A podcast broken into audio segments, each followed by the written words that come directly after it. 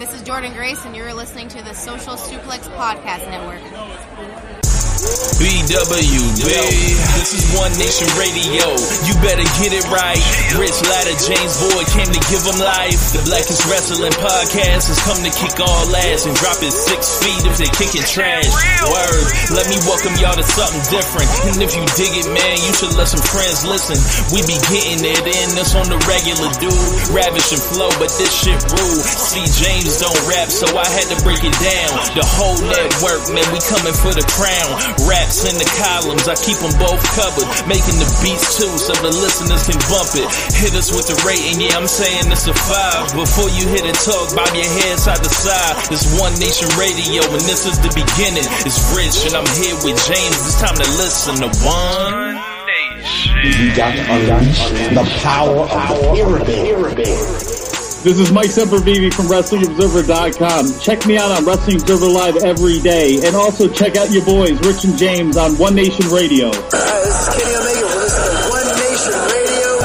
Check it out, guys. These guys know what's up. Big Kenny Omega fans. That's all it counts to me. Goodbye and good night.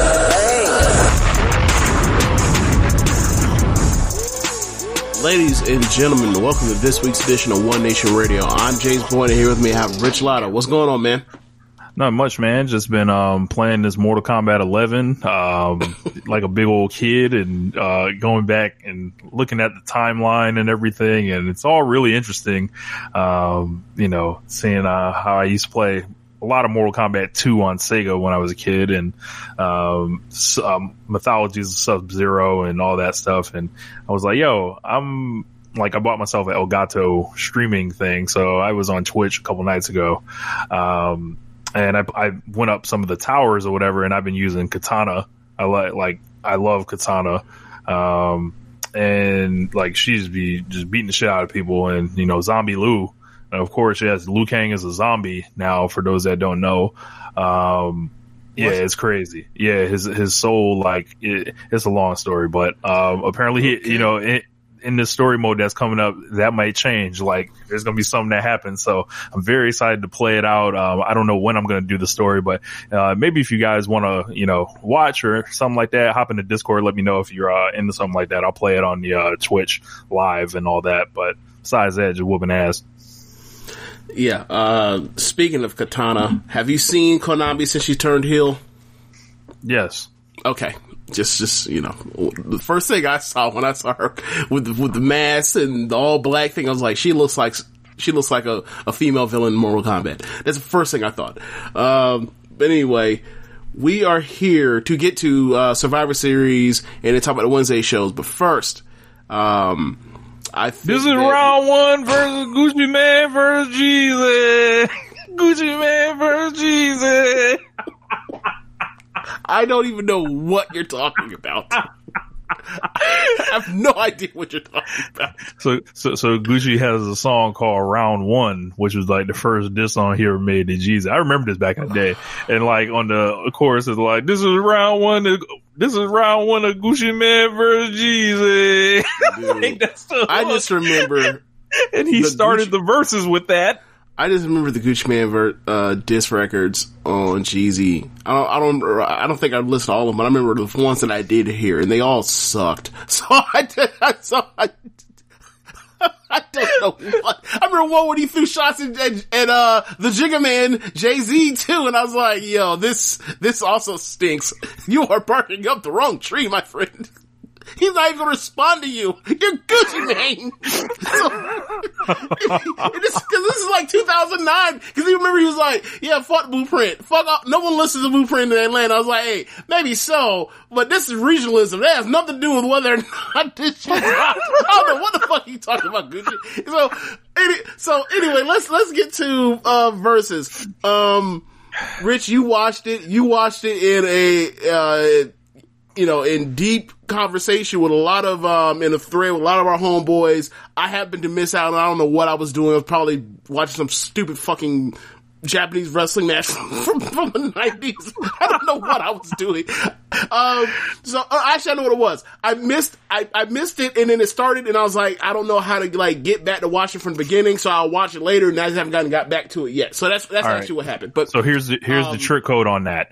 So they are streaming more places than just IG. So Right. you can go on YouTube. Someone's got a live stream HD with the sound and just just rewind if you're ever late on it again like that. Yeah, yeah. But it was the thing it was like, this was the most any verses that, um, I remember where like, we were all er, in our thread with like Kirby and, and Alex and, and TJ and, and everybody. Like, this is the most I ever heard or I ever seen people conver- conversating in, Kendrick while this is all going on. So it's like, fuck, I missed it. Like, I could, I could run it right now, but I'm being behind, so I'm missing on conversation, so I'll just, avoid all of it and then I'll get to it when I get to it. And I haven't gotten a chance to because, you know, Survivor Series. But yeah, uh, what were your overall thoughts on the on the show?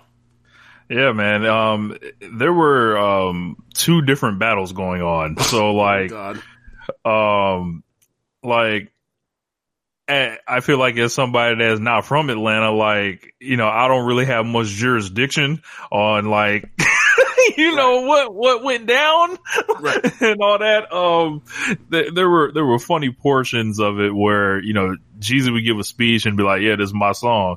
And then like, th- like y'all seen on the memes, it'd be like Gucci Mane will hop up. This next song is called "Fuck You, Young Jeezy." Like essentially, like, and it's just they're uh, like Jeezy came in there dressed like it was 2005. Um, Gucci came in there wearing. super fresh. Um, it was uh, it was a great night for for the culture, and at the end, it was a beautiful moment when those guys performed "So Icy" because who doesn't love "So Icy"? Um, but leading up to that, like, yo, musically, this isn't even close. Like, like it's even like, like Jeezy, like uh, Gucci was playing a lot of stuff off mixtapes, a lot of stuff for are uh, big Gucci Mane fans. It, it wait, was say like, again. uh, Can you start again? you know, you Bill- this is, hold on, you said this is uh, he's playing a lot of stuff on mixtapes. Yeah, he was playing a lot of mixtape stuff, a lot of stuff that you kind of had to be there for, and Mm-hmm. I think people wanted Gucci to play uh, some more of the familiar songs. Like he played a few of them, but he was he was in the deep cuts. Um, Jeezy on, the- on the other hand, He was out here yeah, playing shit off East Atlanta Santa and shit. I guess. right.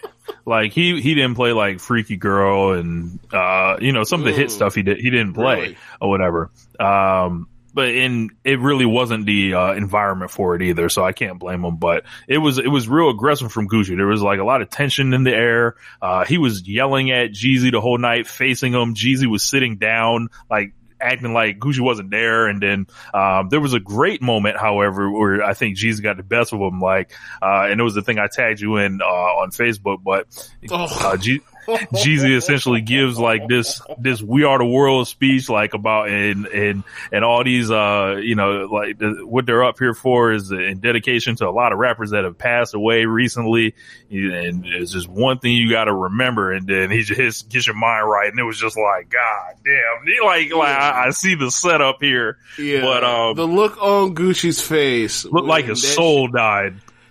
it was it was like it was almost like he was like, "Yeah, bro, you a fuck nigga for playing this. You know I ain't got nothing like this."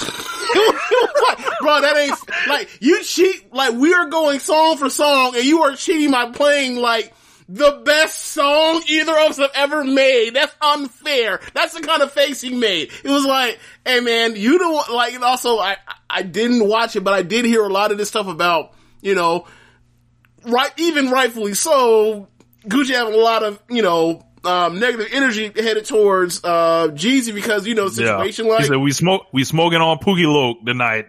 wow, wow. So, like, one, but once he played that, it was like, yeah, that got, yeah, once he plays that, you realize, like, what you're here for, and that kind of got whooped out of you real quick. So, what, Yeah. what number was that? Was that, like, the last track? Or it was, was it, not, it was deep into I'm not sure, but you know what it felt That's like. crazy, because that's like, You, you know what it felt like to me? It was like, all right, these guys are like, obviously like they're legends or whatever, right? Mm-hmm. This felt like Lennox Lewis versus Mike Tyson in 2002. Like for me, right? It may be different for somebody else. There's a lot of, you know, folks that are saying who's Gucci Mane won and all that, but I Mm. would totally, di- I would totally disagree because like you just musically, like for me, it's not close, but th- these guys are competing for something that neither one of them can like take what the other has. Like Right. Gucci, Gucci's never gonna be what Jeezy is to like the world, right? Right. But Jeezy's never gonna be what Gucci is to Atlanta, Right. And everyone that was in the building with them, like, and that's just something like it's it's a crazy dynamic. Like that when you think about it, it's like, well, which one would you rather have? Like, and and Jeezy's so disconnected from like the street now, Right. and Gucci's like just as plugged in as ever. And you look at the legacy of it, it's like you wouldn't have called this like you know in 2005, 2006, something like that. Yeah.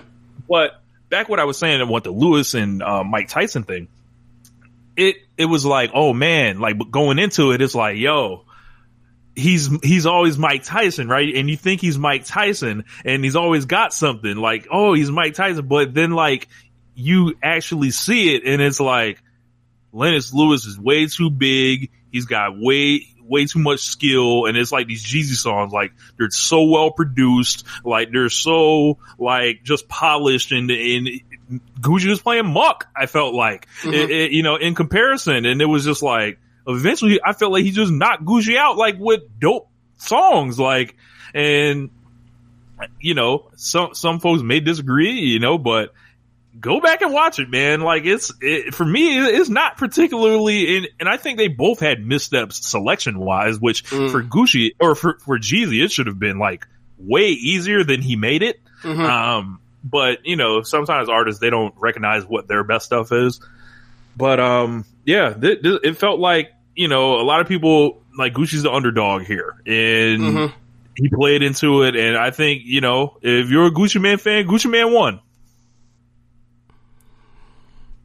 I'm a Gucci Mane if, fan. if you're too. Gucci, look, look, no, no, no, no. If Gucci is your guy, and, Oh, and- okay. because most time, and Fair- most times, enough. like with Fair this G, G's and Gucci Mane thing, you are there are two camps, two labels. I might add. Okay. Um, and if you, you know, you've seen the memes like that are going around. If you're a Gucci Mane fan, this is what, you know, you may be on or your level of intelligence, all that stuff. And if you're a Jeezy like these are two separate guys or whatever. which is crazy because like we're we're still talking about Cheesy. We're not we're not we're not necessarily talking about Lupe Fiasco here, right? Like where you need a fucking Dakota ring to figure out these lyrics. Like You know. we, we are talking about somebody that back in 2005, I quite frankly like thought this was a war on rap. I was like, I can't. This is too this is too simplistic. Look, this- like the Jeezy- beat's incredible, but nah, I can't get down with this. He's ridiculous. Jeezy- and, one he wore me down. One, one of the first songs I ever heard Jeezy rap on, right? Uh huh. song called Air Forces. James, you may be familiar with this song. Oh, yes. Uh, the of the best audience, you not. Yeah. So the first two bars, everybody already know Jeezy a real street nigga. Whenever you see me out, I'm a real street nigga. Like what? Like, like so this is not Well, like you know, there's also, you know, they say we country niggas, he, he, Hee-haw. we bring it way back and forth like a seesaw. Like, yes, they ain't never seen what we saw. yeah, you ain't never seen what we saw.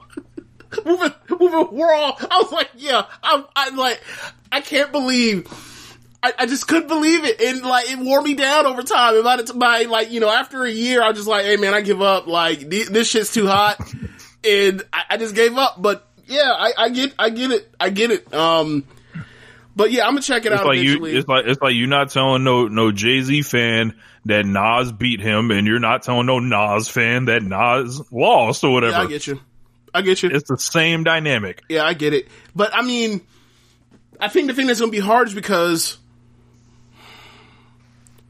when it comes to these verses battles for rap, not I'm not even to I'm not even to include the R and B sections that you know um, that that that have been included. Like, there's a lot at place when like you were there in time and you were there like as a person that was following like that region and um, like just following the landscape of rap at that time, like Jeezy historically to rap is a first ballot hip hop hall of famer coming out of the South region, right? Um, and Gucci just does not have that on the national, if there was a quote unquote national rap hall of fame, I don't necessarily think he has that. Um, if we're just talking about music, if we're talking about, you know, influence people he's put on, like the legacy of people like the Migos or whatever else, He, he's That's- got a lot of buffering statistics, like right. He has a lot of fil- Uh, right. Right. He has a lot of filler stuff that like would make him a non-traditional candidate. Like he would be like in the NBA Hall of Fame, like the person that's like a like a college player of the year that gets you know like you know uses that to kind of you know buffer them to boost their International stuff right, like that. Yeah, like a um like a Tony Parker or Manu Ginobili. Right, absolutely. Or Yao Ming. Um so there's a lot of added on stuff. And then like you also look at like, you know, the the city in like I I mean, this is what we're talking about like with um you're talking about like if you're for Gucci, you think Gucci won. And like I don't think there's anybody from DeKalb County that really comes out here thinking like G- or Jeezy beat him. I just don't. And, Um, the, the whole thing was like Gucci was pushing attention all night. He was doing all the diss songs to him. He was talking all the shit. He was Right. clowning. Like Right. he was performing. Yes, like he like the stuff that the stuff that doesn't involve the actual pressing of the the the play button. The play button. Yeah. is yeah, like from what I tell, like Jeezy was definitely there, and then like you also throw in like what you mentioned that attention, and then attention is like, yeah, you sent somebody, you paid somebody to come kill me, you put a price on my head, I shot that person dead, and I did time for it, and I came back, and like we are close to 15 years removed from that, and we're talking about Breaking Bad, and you also know Gucci is like, I think he's medically diagnosed bipolar. So it's like it's also that at play to where like he'll go off, the, he'll just come off the top turnbuckle because it's like one, you tried to fucking kill me, and two, um, like I have I have um mental health issues as well. So it's like all of that is at play. They're they were in Magic City, right? Yeah. Which is like Jesus COVID. Gee, like so like that's also at play, and everybody knows this stuff is there. Everybody knows like you know, um, this you know since Gucci's gotten out, like his career is looked at a lot more fondly in retrospect of his, the totality of his career. Like it's it's a lot of stuff at play for why people that are sitting there in Magic City, probably, probably spreading COVID, are feeling one way while everybody else is tuning in, you know, as, you know, from satellites beaming into the sky and coming down around the rest of the country and just like, nah, bro, y'all homeboy, you getting, y'all, y'all little buddy getting washed. I, I absolutely, I, I absolutely see the, like, the differences of why, um, what people feel nationwide, cause like, it's going is going to be one of those, you know, 10 or hell, now to, you know, 10 years from now we're like you're to have to explain to people that are to the young kids like you had you just had to be there. You had to be there for that era for what the fuck was going down, what the stuff he was making, what the like what the contemporary sound was for for the rest of rap, what it sounds like now, and the influence coming out of his ear for beats and at that time what that meant for like people that came after that, meaning like Ross, how G how you know T.I. changed uh his beat selection at times. Um Drumma Boy uh, come around. Then like, you know, then from there after Drumma Boy, then you get the Lex Luger stuff, then you have basically everybody with the triplets and hi-hats and all that kind of stuff. Like, he is, you don't get to where we are with rap music, period, without literally Jeezy's ear for picking beats with, Sh- with Shawty Redd and, um, Mr. Collipark and whoever, whoever else, like Jazze Pha, all those people that, that contributed to those first Mannie few Fresh, albums. yep. Mannie Fresh as well, yeah. So it's, it's Toomp as well. So like, it's a, it, to Beethoven. me, to me, it's like I don't see, I don't, I get it, y'all there in Magic City, but nah, nah, just no, just just no. I got uh I got goosebumps when they uh started performing so icy together, and it was just like, man, this could have went real bad, you know. And then it has been real bad for a long time. And there's an element of yeah, maybe they they hammed it up on the night for the tension. They were always knew they were going to do this so icy at the end, but I don't think that changes um how everybody felt in that moment. Just because like so icy's like it, just makes you smile. Like it, just does. Like I can't, I can't imagine So Icy coming on wherever you at and it not ringing off. Like, Yeah. Um Yeah, like I mean at this point now because I never thought that Gucci Mane would have been on a versus. Um but I don't know where they go with it from now. Like this is like this is the first episode of the season two, whatever Ah, it is. So okay. like this is, you know, they've, I'm sure they've got a bunch of stuff up their sleeve. Well, yeah, that's what I'm getting. Is like now, I never would have, I never would have thought they would even reached out to Z for this, but obviously this is a thing where like you know, uh, the T.I. situation or whatever else, or whatever happened with that, that got changed. So um, now, given that they went super regional, I wonder where they go next.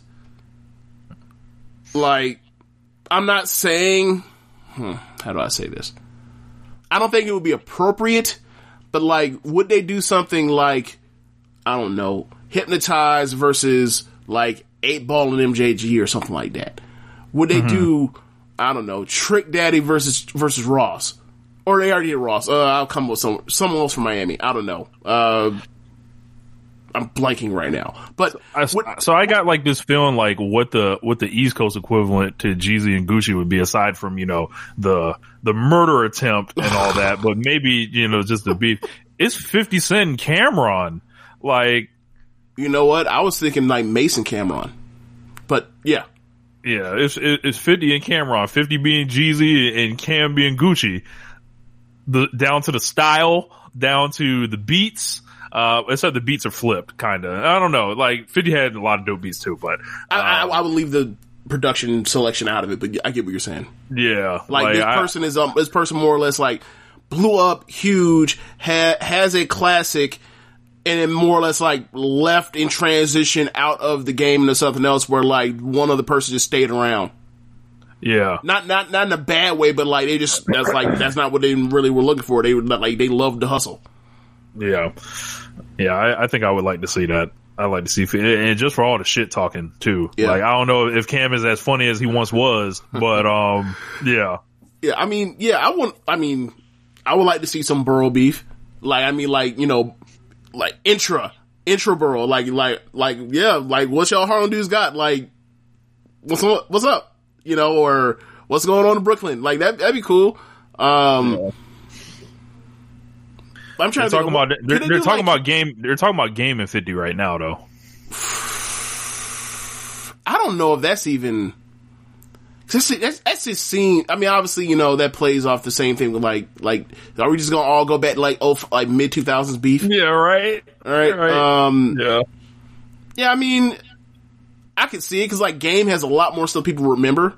Um, but ultimately, I think fifty just just beats him just based off of, you know, the the overwhelming uh, smash success that uh, Get Rich or Die Trying was, and like the the, the at least the um mass appeal of what of what that was at the time where like 50 was just so on fire in 03 so it was like um 02 to into 03 so where it's like I think that overshadows anything that the game ever really did and no one and most people would just won't, won't ever just you know um move off of that or, or look anything different because I mean and also it's like a lot of the best game stuff is like 400, you know, multiple hundred bar 300 bars. on- yeah, where he's just jumping on G in his head. So it's like, it's not even necessarily like, what are you gonna do solo? I mean, you got, you can run one blood and, and the like, but, you know, what, you know, it doesn't, it it doesn't rough work because you can't you you can't really play the songs that got fifty on them with you. Right. Ooh, good point.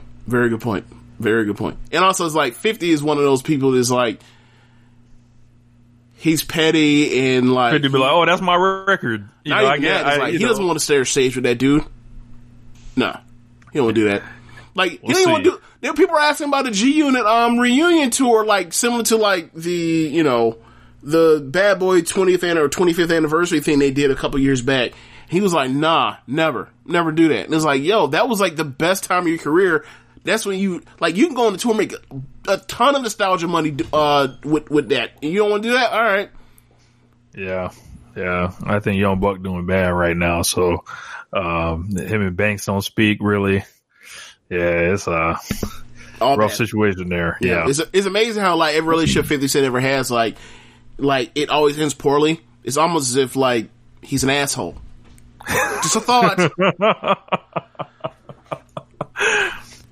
But yeah, Um, Gucci, Gucci Mane versus Jeezy. Gucci Mane versus Jeezy. So, uh, if there are any Gucci Mane fans, y'all got some stuff y'all want to suggest to me. I, I'm, I'm willing to, to, to try to take a listen to see, see what I missed through, through all this time. But, um, yeah, you know, Um, yeah, so I guess we go to wrestling now. Um, well, actually, no. Let, us do this. NBA free agency. oh, oh, oh, NBA free we're agency. it there. I Y'all think I'm bad with this, with this Daniel Bryan conspiracy theory? Whoa. God. I wasn't even thinking about that part. I just thought about like highlighting like where some people have, you know, faces and, and places and, you know, landscape of the league. Um, yeah, man, like given to me, I'm looking at the West and I don't know if the West is as deep up top as it was the last couple years. Um, Yeah, like, I feel like there's only two teams that can win Yeah. the title out the West. Yeah, the East has like slowly been getting better, even with losing Kawhi. Um, after after that, is it like if you look at last or not last year, but the year before that, it was like, man, both all four of those teams in the conference finals like could have went either way, and anybody could have kind of got out because you remember the Sixers lost, you know, on on a game seven, Yeah, like yeah. uh, After what Kawhi shot hit, hit went in and out what twice or three times. Yeah, it like Yeah. bounced in the air off the rim and you know all that stuff, and then you look back on it, it was like the Bucks and Celtics then, and you know, so like I think they've you know I feel like once you got four teams that are kind of battling it out and. Mm-hmm. Anybody can beat anybody. That's when you're in a really good place. Once you're at like two, like the West is like now, it's like, oh, okay, it's a little light right now. Yeah, I mean, like the Blazers. The Blazers signed a shit ton of people, and their team has a lot of talented people. But and and like they're gonna shoot the lights out, or they're gonna put tons of points on the board. Just like they still have the same issue they had last year. They can't defend a soul. So it's like I'm not taking them serious if they can't defend.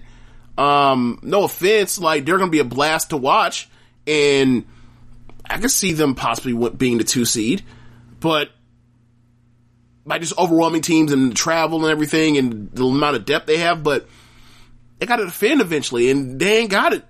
Um, so I'm, you know, for me, I think like, you know, they're probably going to be the three seed. I probably think be three seed, but I just, I'm still coming back to Lakers Clippers.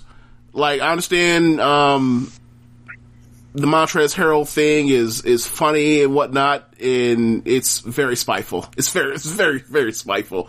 But I think them getting Serge Ibaka and actually being able to scale up and down with, with Zubac and like not just be like, oh yeah, Harrell's out there and trying to, good luck with, with Jokic. Like, I, I feel like their team makes more sense. Um, like traditionally, and then like you can rely on Marcus Morris to, you know, fill that void that like Harrell left at, at times with if they want to go small. So, um, I think I like I them. still think they're too small. they're still missing. They're probably a big short, but it's like that only really becomes a problem if you run into, you know, one of the better teams or one, you know, if you run into the Nuggets, that's going to be an issue.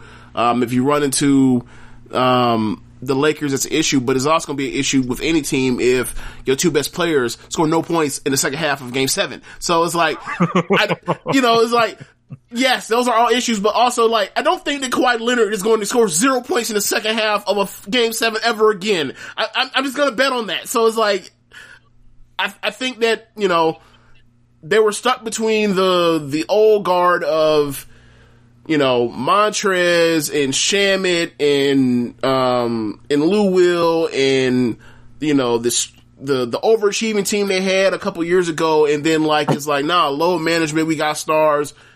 We ain't worried about that. Like, I feel like now that they're, instead of trying to be both at the same time, they're just worried on being like load management, win the fucking playoffs. So like, I feel like they know their identity. They're not having people like everybody's all in one direction now. So, and also like all of them got embarrassed last year. So it's also like you don't want to go out like punks. So, um, I feel like now they all have a goal of like, look, we all we all have something to prove here.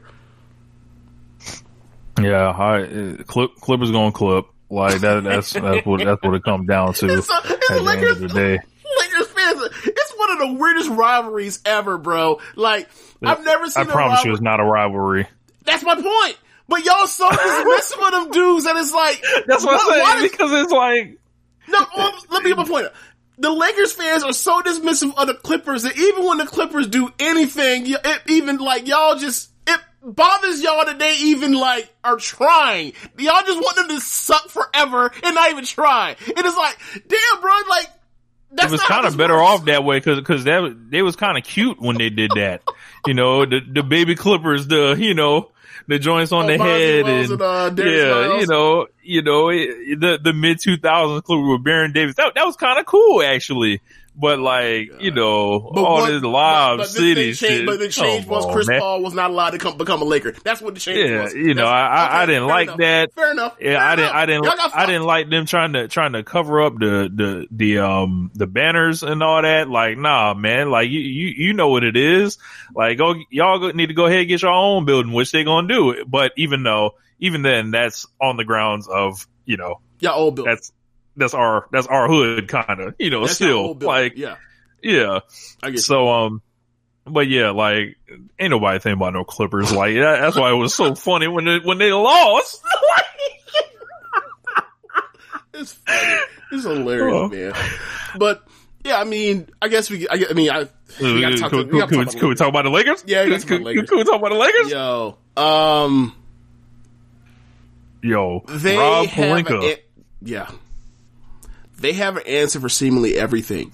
Like the only thing that I think could screw them because I think even Marcus Morris is coming or Markieff Morris is coming back. So it's like yeah, I saw that. when you can trot out was probably the starting line was to be like uh Schroeder, uh probably Wes Matthews, um LeBron, Anthony Davis, Marc Gasol, and then off the bench comes Caruso, KCP, who was a starter on last year's team and made a ton of big shots at the end. Um Kuzma, and Morris and then, and then and Marquise Trez. Morris and Montrezl Montrezl Harrell, Harrell is like they're and also like we're probably going to play the uh the, the rookie y'all had last year uh Horton-Tucker, the Take- light skinned dude that uh that was Yeah. on, that was playing in the Rocket series pretty well. Yeah. Like He might get a little burn. well, people love him. Like the the way they were, the, you know how it is when it comes to some rookie or whatever else, and like he plays in games, and like the whole entire team's super hyped for him. Like they think that dude is going to be good. Um, you know, and the people also like talk about like you know he was a sleeper in the draft, and look at his wingspan, so he might actually be a valuable uh, contributor. Or, I don't know if you've seen what he's eventually. built like. Like he's built like so hilarious. Yeah, he's built. Yeah, he looks. He looks. Uh, I don't want to say awkward. He, but like, why are your arms so goddamn long? Yeah, Right. Yeah, And he got like it's like Eric Gordon with like super long arms. That's a good point. Yeah, because it's like Eric Gordon's one of them dudes is like he's bigger than you think he is because he's not like chiseled. But then like, when he was in his prime, and it's like, but he'll al- he also has all that weight and he'll bang on you.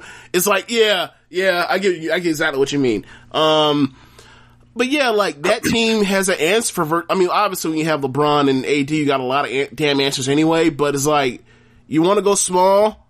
They have the best four five small combination ever. if they want to go big, like I was talking to you off air, uh, like does LeBron is like the three four five of LeBron, AD, and Marc Gasol is that the most sk- skilled three four five front court ever in NBA history? And like, like really, the only conversation, I only thing I'd come up, it was like the eighty six Celtics. Yeah, and the only thing I could really think of was like 2014 Spurs or 2013 Spurs, like with Diaw and they're like maybe Diaw and Gasol at this point in his career are comparable, but um, it, it's it's I, I think this is has a chance to be one of the better Laker teams ever.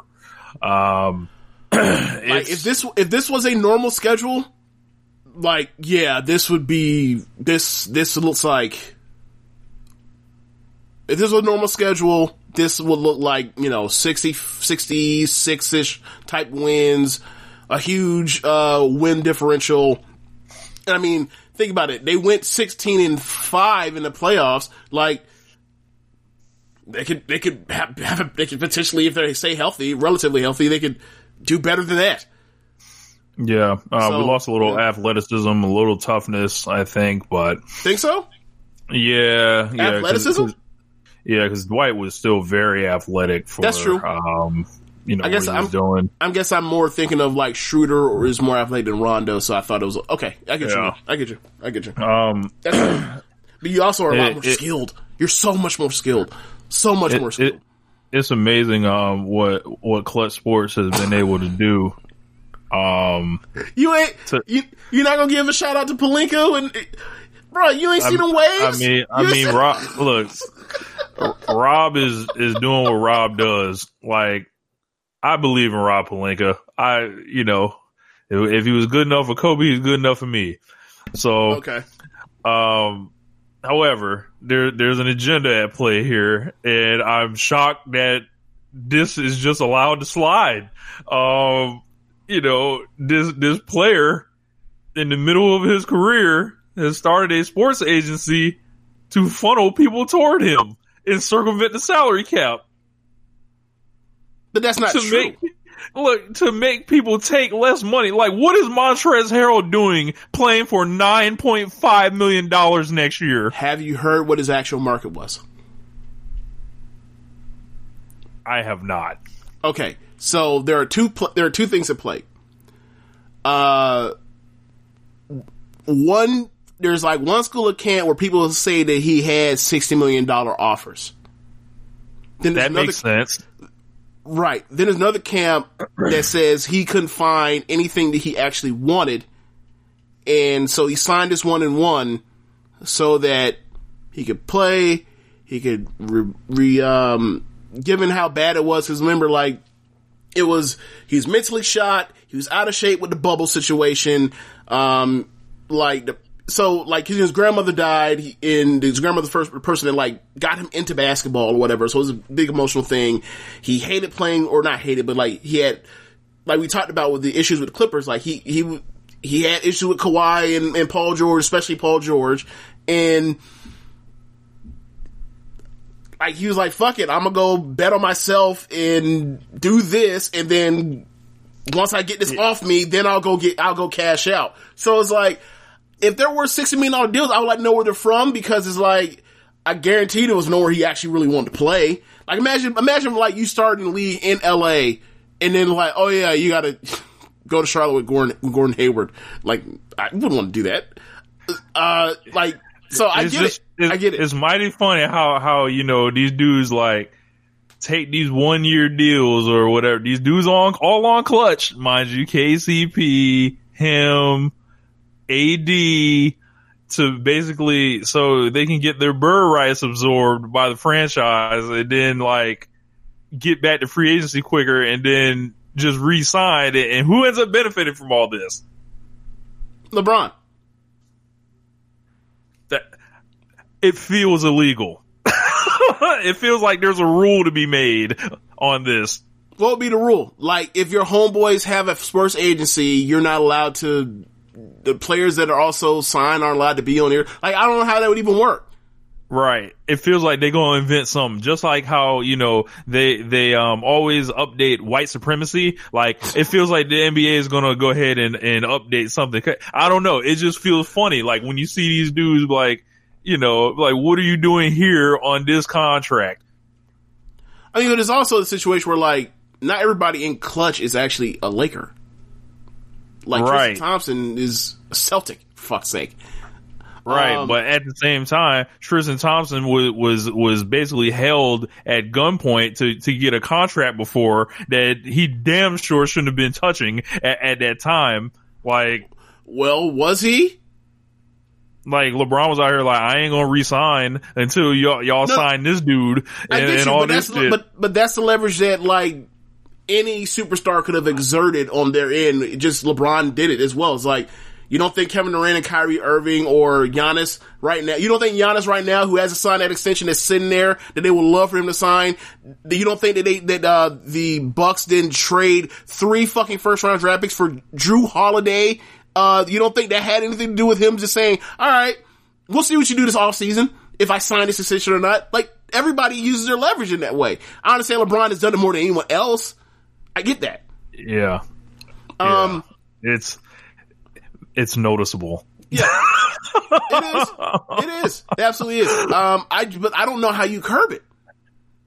Right. Um, I, I think they, they tried to do the thing like and they put it in place where you know you had to have a college degree and all that. That was never going to fly because Clutch is already too deep in the game. But um, you know, you start thinking about Clutch and then you start thinking about uh, Roc Nation and you know the the two labels. You know, um, and, Mm-hmm. And also the part you where know, like you have a college degree is like, oh, that's also this is racist. yeah, yeah. Like you have to, oh, so you have to get so you have to get you have to get a piece of paper to tell you that you can agent somebody. Since when? Where else in entertainment is that true? Yeah, yeah. It's um, it, it's gonna be interesting because like there's gonna be a lot of characters start coming into play, like James Harden and Giannis. Um, and we gonna see where they end up because this AD thing, if he's waiting on on Giannis, like there's like. You know, possibly something next summer to, that says Giannis may may become a Laker too, and that to me that just feels really weird because it's like, all right, like how much help y'all need? Like, god damn, like, I don't think that's actually going to happen. I think that's something to, to, you know, drum up interest in the league, but I don't really think like that, those machinations would ever happen. Actually, I mean, but then again, it's like, I didn't think that Kevin Durant was going to be a fucking warrior, and that happened too. So, um, I get what you're saying, but like, I think I'm, I'm still more or less like, you know, I'm not, I'm not, I, I need to see it to actually believe that would ever happen. Um, I, quite frankly, if this if this fucking Bogdanovich deal goes through, I think he signs the extension.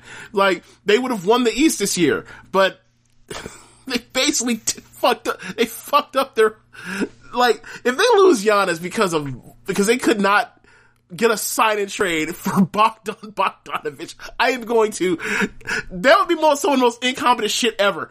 Um, like it. Okay, so I thought, you know, if they had got Jrue Holiday, had Bogdanovich, and you throw out as a starting lineup of Holiday, knock on wood, he's been healthy, Bogdanovich, Middleton, Giannis, Brook Lopez, that's a hell of a starting five. Um, they don't, they're not going to have that, but I still think they're better because they have Drew Bledsoe instead of Eric Bled, I'm sorry, uh, they have Jrue Holiday instead of Eric Bledsoe. So, um, they're still a threat to win the East, even, you know, accounting for whatever this, um, this Nets thing's gonna look like. Like, I, I still need to see the Nets play defense, but, um, it's gonna be fun. It's gonna be really fun. And, like, you know, injuries are going to come into play. Like, I don't think that the uh, the, Yeah, the Lakers yeah, are so far ahead that injuries are just going to, um, like their margin of error is like, oh, no one get or they can get sustain injuries and still just walk. I don't think that at all. yeah, Klay Thompson uh, going Yeah. down with the Achilles, very saddening. One of my favorite players in the league. Um, really wanted to see the Warriors get back together and compete, Yeah. and we ain't gonna get that ever anymore. Like, I think it's it's a wrap. You think it's done? I think it's a wrap, man. Like, I mean, Klay's not the guy that, you know, relied on explosive athleticism before. He's However, always, always running. He was always running he, and, and the space he did create, you know, he had that top flight body to do so. Yeah. So, And, gonna be a little bit slower, a little bit older and Yeah, and you worry about his, you worry about his defense in the future too. Like that Yeah. dude was that's dude one of the best defenders of this generation, and that might be done now. Um, yeah, I, I, I, He- he- yeah. he might just be, you know, out there like, like Novak pretty soon. Oh man. I mean, he could pl- probably play in the league as long as he wants because, you know, he Oh can yeah, shoot. yeah, yeah, yeah. You So, he'll be he could play till he's fifty if he wanted to get with that kind of fucking jumper. But yeah. um, yeah, I, I get what you're saying. That does stink. I, I gonna really be a thought about that. out there. Sorry. Man, gonna be a turnstile out there. Maybe. Hopefully he comes back. um, you know, like they pick Wiseman. this makes sense. Like that's for fit. I don't know how good he actually is. uh, Just like we don't know how good anybody is from this draft, quite frankly. Um, but Except Lamelo. it's a fit. Yeah, okay. Uh, yeah, but it's a fit situation, and if he turns out to be better than Kevin Looney and can, you know, add more things, and like that could that could buoy them um, as you know the, their top three gets old um, or older. So um, I'm not I'm not willing to. I, I don't I'm, I don't I think you're a little. Let's for instance, I don't want to write them off yet. I'm gonna say it like that. I don't want to write them off yet. Maybe they, maybe I should just as, just as a, um, just using my brain, but I don't like, they was around for so long. They were so good for so long. I don't want to write them off yet. Like, I want to see Steph and, and Klay and Draymond get another run at this. Um, and then we'll see. So like, you know, I guess It's like everything in- 2021 is when we'll actually see if they actually are really done. It's like, are they the real Spurs? Like, or because it's like everything on NBA history tells me this is this is finished. Right. Like, but Right. maybe they're the Spurs. We're gonna see. Yeah, and it's like they still have that massive advantage when it comes to shooting. And there's like, I, I get, I, I, I need to see them. I need to see them put in the coffin first. I need to see them healthy and get beat first before I do that. And obviously, it's like, well, if they keep getting hurt, that's it's a wrap there, and that's kind of where they are now. But like, I want to see them be healthy and then get beat first before I write them off. That's kind of where I am on that. Um, besides, you know, whatever the fuck 2016 was. That's just. I still can't believe they lost that fucking series. But but yeah, um, that's kind of where I am on it. sca- a, scam, a work, a screw job. A screw know. job. a screw job. so, um, I'm trying to think of anything else out, out of uh, free agency. I mean, you want to talk about Gordon Hayward? Oh, I guess yes. So we can tie it in with Lamelo. Oh my god! I think I'm gonna get in trouble on on air. Um, On air? I'm- I, okay, so this had a, had a had a bleeper ready, but oh lord, um, you gonna make this show super long to edit? I will try. I will try to do my best. Okay. Gordon Hayward signed a four year, $120 million contract. Yep. Get your money. No problem with, in theory, a player getting their money. Mm-hmm. Right. But why this player? Why this How guy off this broke, this 30 to 31 year old? I'm not sure how about right. old he is. That is sounds about right.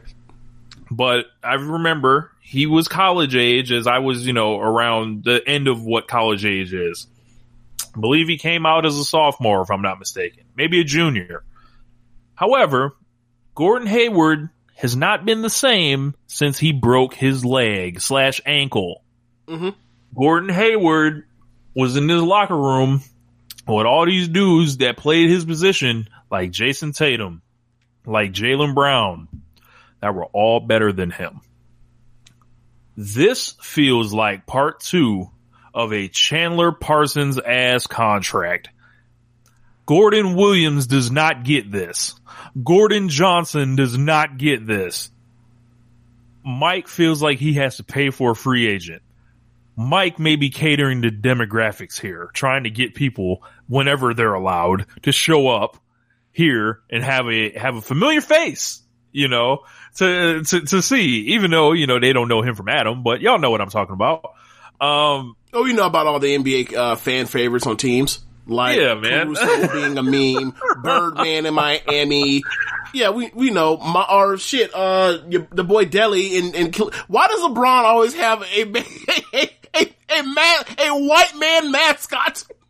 It's not. It's not. He's doing this on purpose. It Look. just happens. look, Jordan had one. Oh, The the O the 01 Lakers had one. Mark Madsen. Madsen. Yep. Yep. Um, Ain't nothing like no crowd favorites. Yeah. So Gordon Hayward has turned one single Western Conference All Star appearance into all this lifetime NBA money. I just want to know how it, how it keeps happening, James. How how does he do this? Well, you said a Western Conference All Star. Uh, he left when he was like 27. He's entering his prime. Okay, I don't think you have issue with the money he, with the deal he signed in in Boston, right? No, none. Okay, so I don't either. Because at that time, you, you signed the 27 year old all star Right. that's coming off, that's healthy, that has Right. had no, you History, know, no, no history of anything. Right, Like you do that. right. I But think, this, I think the thing is, well, one, let's not necessarily kill Jordan in the way that I, I thought that we should have um, before I found this out. There was a market for him in this range. They weren't the only team that was willing to get go four years, hundred million dollars for him. Like that's part of the problem. like, hold on. There's more than one dumb team? Like, Right. what? Right. Um, and okay, so the, I think the thing mostly is, I think people look at it as if he hadn't have turned his ankle, um, and when he played, he was averaging like 17 points a game. He was a good facilitator and he was fitting with these, with these guys that, you know, when he wasn't playing, they were pissed off that he that, and thought he was better. But like once he started playing, it changed, and they were a good ass team. He's also a good defender. And then he got hurt again, and then like the playoffs happened, and then like yeah, I remember like when they were down when they went oh, down 0-2 to the Heat when they lost those two games they shouldn't have lost. Like it was looking like, hey, bro, like can he play on that ankle? Can he play?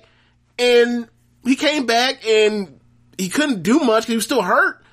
So I think a lot of that comes down to, you know, we saw it in the bubble, in it ugly, right? In it ugly.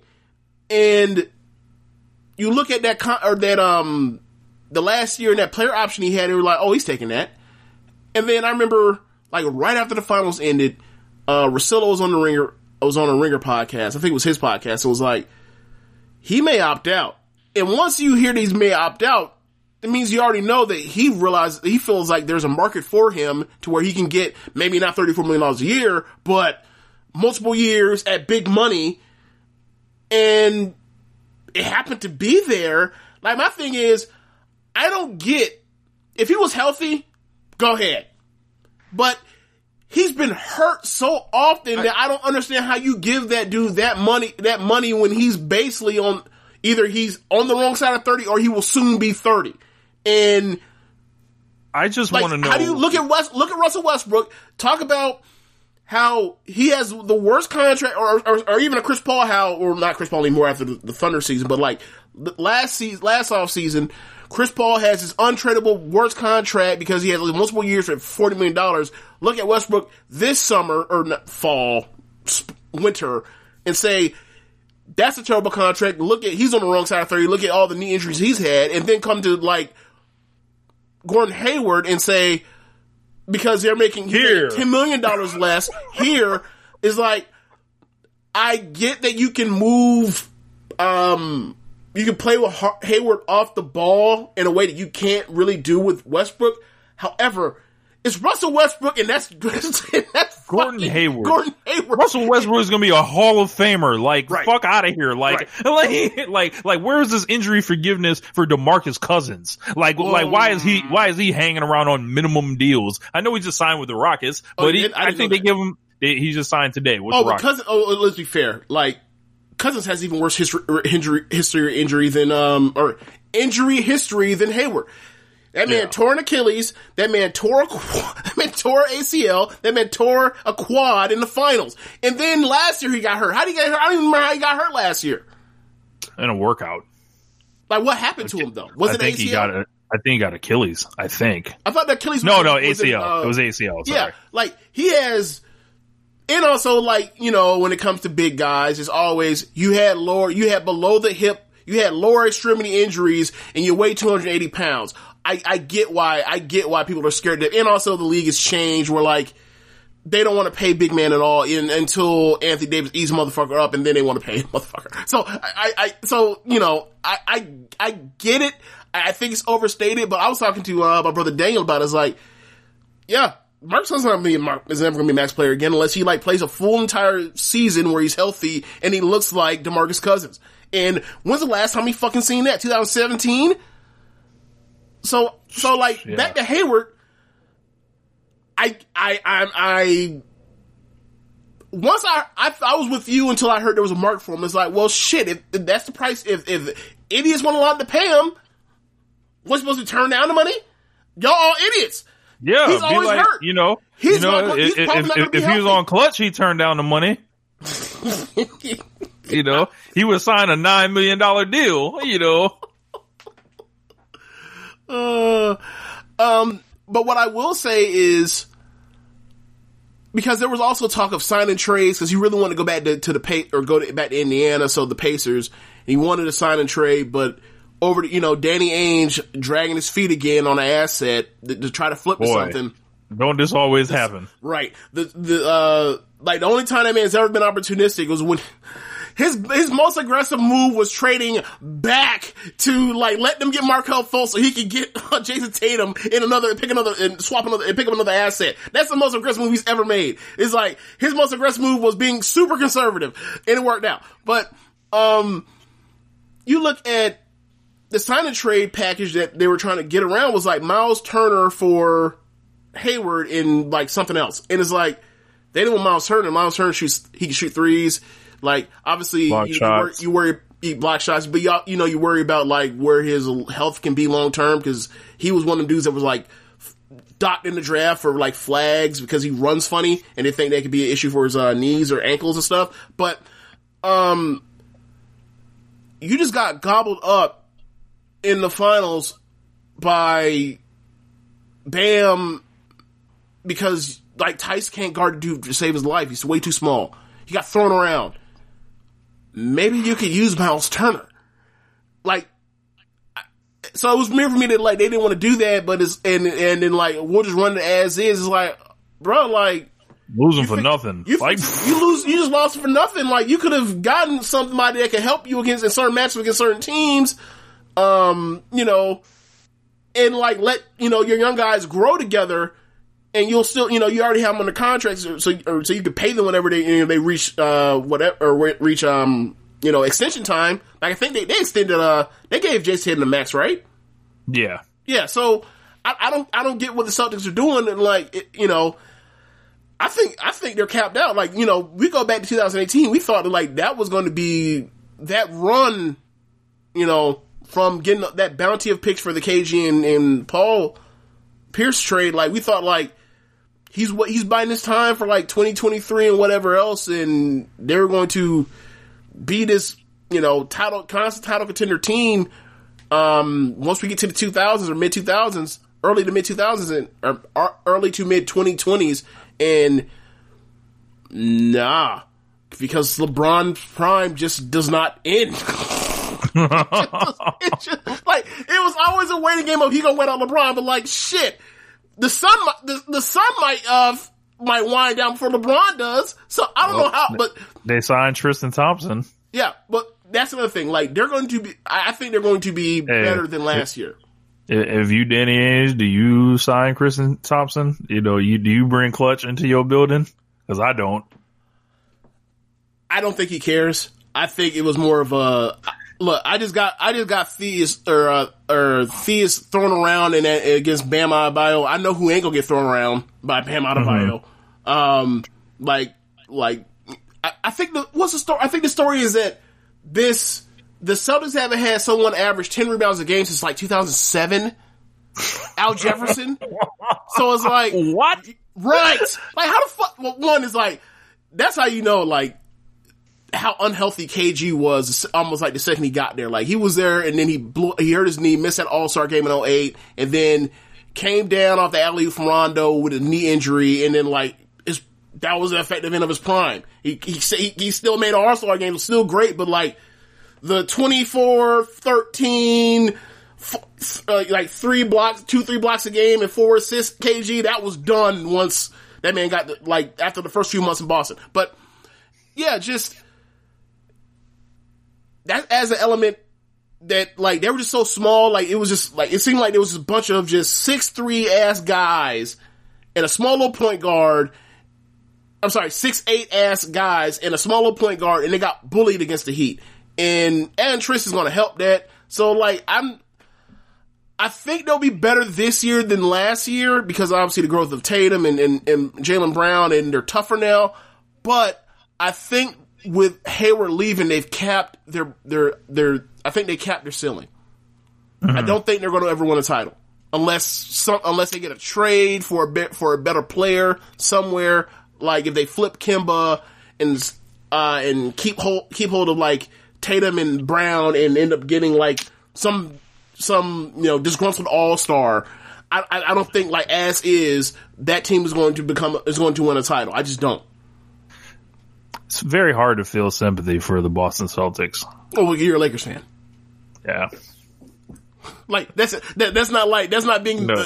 that's just being a hater. Like that's all that You know, is. it, it, it just don't, you know, I, I, I just, I, I don't feel they pain, you know, yeah, yeah, you know, yeah. Can't relate. I get it. I get it. can't relate, get you it. know, you know, Danny, you know, give Danny Ainge, uh, the benefit of the doubt, can't see it. Oh, You know, can't, can't, can't, can't, can't exactly, you know, can't So- commit, you know. So, uh, what was I going to ask you? So, do you know when training camp starts? Bro, training camp starts like next week or something. Right. shit. So next week. That's ridiculous. LaMelo Ball, rookie of the year. Write it down. Oh man. Yeah, yeah. So, but anyway, let's get to wrestling now. Um, WWE Survivor Series, an hour and a couple minutes into the show. Let's get to wrestling on this wrestling Shit. podcast. Um, yeah. WWE Survivor Series happened last night. What were your general thoughts on the show? Because I have some general thoughts, and I saw some people whose opinions I respect their general thoughts, and I can't believe their general thoughts. But let's let's, let's I want to hear what you thought of it. From what you, from what you so the opener uh, featured Seth Rollins being the first one uh, eliminated. Uh, well, I'm just here to tell y'all the next person eliminated was me. Um, I did not survive that match, and by that I mean I fell asleep on this goddamn show. You know, I was like, "Oh shit, nothing matters," and I was struggling, and all of a sudden, you know, I woke up and the tribal chief is in the ring, and I'm like, "Oh, um, yeah, I missed this whole shit." Um, but I was able to rewatch uh, uh the the Reigns and McIntyre match.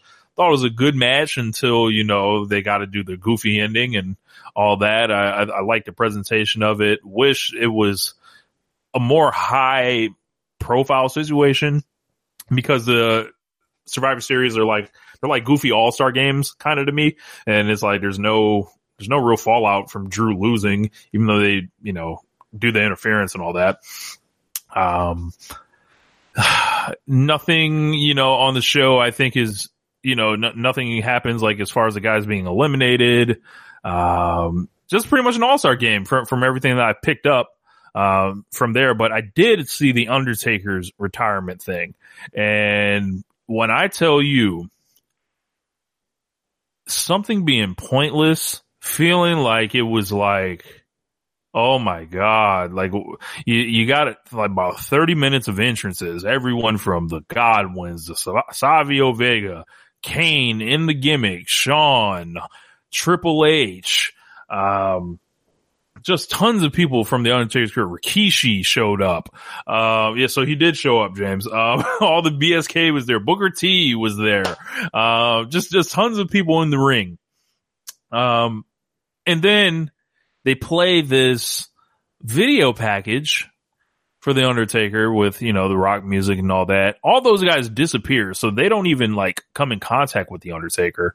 He doesn't even like salute them or anything. But Vince McMahon's in the ring looking 7,000 years old. And Vince starts, you know, choking up about the Undertaker and all that. And you just kind of wonder about the message they're sending here. And then they cut to like, I don't know if it's like a 8-bit version of like an Undertaker theme song like they're playing. Like it's weird. And then like Undertaker's real theme hits. He comes out and they're shooting all the fire around. They've got this man rising up on a platform to get in the ring. Like they're fully like just doing all this stuff and no one's there. So it's just awkward as fuck. Um, they, they are piping in all the noise, all the thank you takers. Like he's cutting promos and they're like putting the, um, the piped in part in for him to pause for it. Like it was so weird.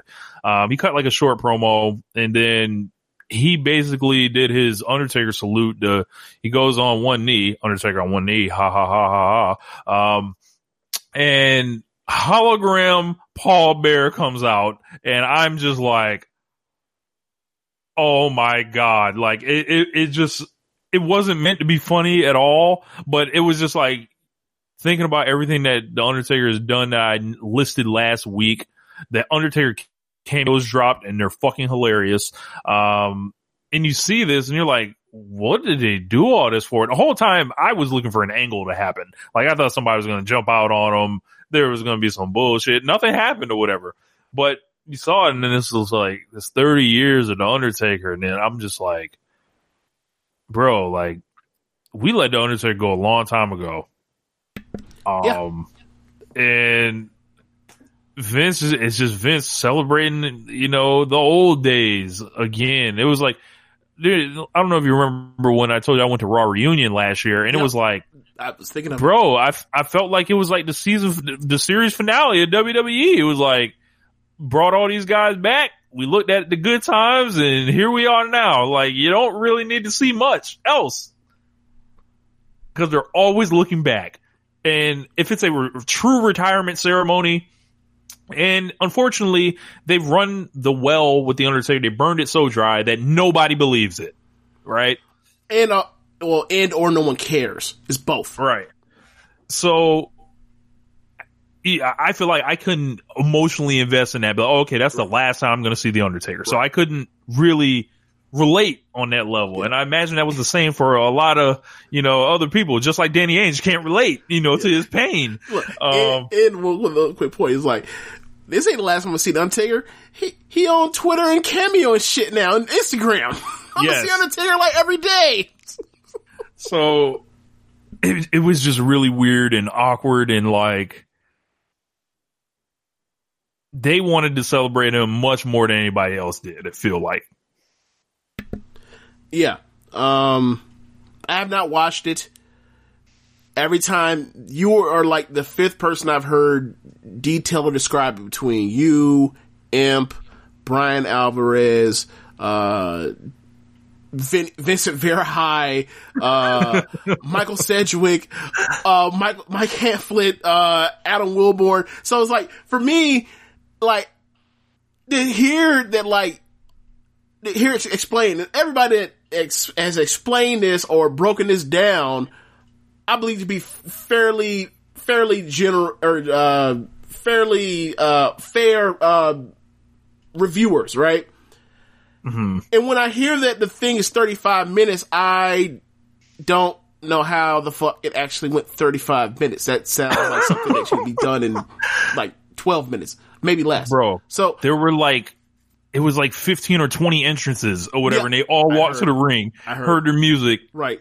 It's like, oh, okay, cool. And then they never interact with the Undertaker. The Yeah. Undertaker doesn't see these They guys. They were banished to the Shadow Realm except for so they could put in Vince. Vince, who, Yeah. who apparently, like, from what I heard, looks like f- fucking General Apple or Palpatine before he turns to Dark Lord Sith in, in, in, in, in fucking Star Wars. So he just old and, and just looks like someone melted. So Look, Yeah, and this is his friend. Like, this is his friend that's been around for 30 years. His worker. yeah, For 30 Don't- oh, years. oh, okay, I thought you were about to say something else. No, I ain't gonna do that. I'm about to say. This is this this is his locker room cop. Let's just say that. This is locker room cop from back in the day. oh man. So anyway, like. bro, bro, you, you you knew who you know who wanted to, to be the Undertaker so bad one day? Seth Rollins. Ooh. Yeah. Yeah.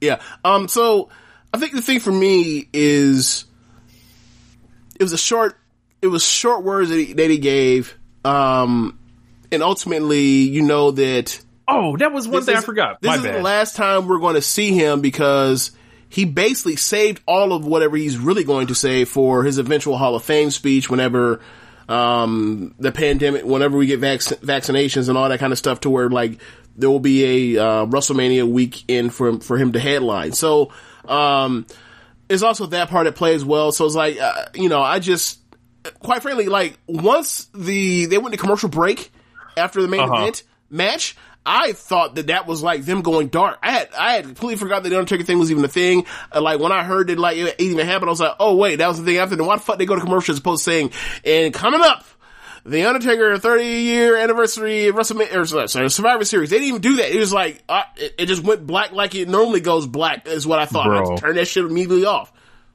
I know what took me out of it the most. It was like when Undertaker finally gets in the ring, they hand him the mic, and instead of being genuine with the audience and, and looking in the camera, like this man breaks into the voice in gimmick or whatever, doing the gimmick voice, and I'm like, oh my fucking god! Like, and I He's- know, he's, but he's, re- he's not retiring as, as Mark Calaway. He's retiring as the Undertaker. So he had to retire in gimmick. like, bro, I Like, heard get- the gimmick okay, voice, and I like, was okay. like, what the fuck? This, this is what I'll say. That criticism is valid if he shows up to WrestleMania for his Hall of Fame or WrestleMania weekend or his Hall of Fame speech and gives you the gru- the gruffled voice then. That's Crown what, was that jewel. fair? Is that fair? Crown like if he, jewel. yes, if he does the crown jewel voice, then that's when it's like, okay, that's fair to criticize. He's in gimmick. Um, I think the thing when you mentioned about, um, the way he was acting as if there was actual crowd. I think, uh, I mean, I get that, that, um, I absolutely get that criticism and I think it's fair. I also think from their perspective, they're, th- for them, this is historical archival footage that they will be replaying and selling on DVDs for the rest of time. So they're not about to let the fact there's no fucking fans fuck that up for them. So they're going to do it as if there's actual fans there. And then over time, the, the people that, that watch this, this archival footage won't know the context of there was a fucking global pandemic. There was a global, in, in the words of our, our UK friends, there was a global bastard in 2020 that fucked everything up for everybody for an entertainment industry. So like, they'll just move on. They'll be like, okay, we saw the like the 30 clip second clip that they put on YouTube that was from 2020 and they'll put it up, you know, in 2030, 2040, whatever else when they talk about, you know, you know, the Mount Rushmore or, or Pantheon of WWE performers with, you know, Hogan and, and, and Rock and them. So I, I, from that perspective, like, I get it. Like they're both. I get it from both sides. I get it from both sides. I think it's. I think it's perfectly fine to clown on it because it's the thickest shit ever. Um, and I also Yeah. think like from their perspective, it's like, well, what the fuck else you supposed to do? Like y'all gonna clown us in real time because like we we doing this for 2040, baby. um, but yeah. Uh, as far as the show, um, this show had some good wrestling on it. At times it had some great wrestling on it. But the but generally this was just a show a, a fine show that was made in my opinion lesser a lot lesser by the booking decisions the directions that the directions that make no that just go t- or where they're headed and also like what they did to some characters um especially like characters that they could they could potentially have star potential Bianca Belair hello um yeah, I caught some of that. I, I think that the only two finishes that really make sense was Roman winning by with interference choke out um, McIntyre and Sasha beating Asuka. Outside of, or also Lashley beating Sami Zayn because who gives a fuck? Whatever, I'll give him that. Outside of that, the other three, well, no, no, no, I'll take that back. Let me, I'm, I'm gonna phrase this. Sounds like the winners weren't the problem. It was like, like No, no, no, no. It just- because well, one particular winner was just like, well, two of them were just like, what the fuck are you guys doing? Like, this happened like Raw beating SmackDown, five, sweeping SmackDown the men's side 5-0 is like absurd. That's absurd. Um, the women's Smack, the women's battle royal was just fucking atrocious. It's like some of the worst. It's it, it's some of the worst booking Vince has ever done, which is a quite uh, you know, quite an accomplishment.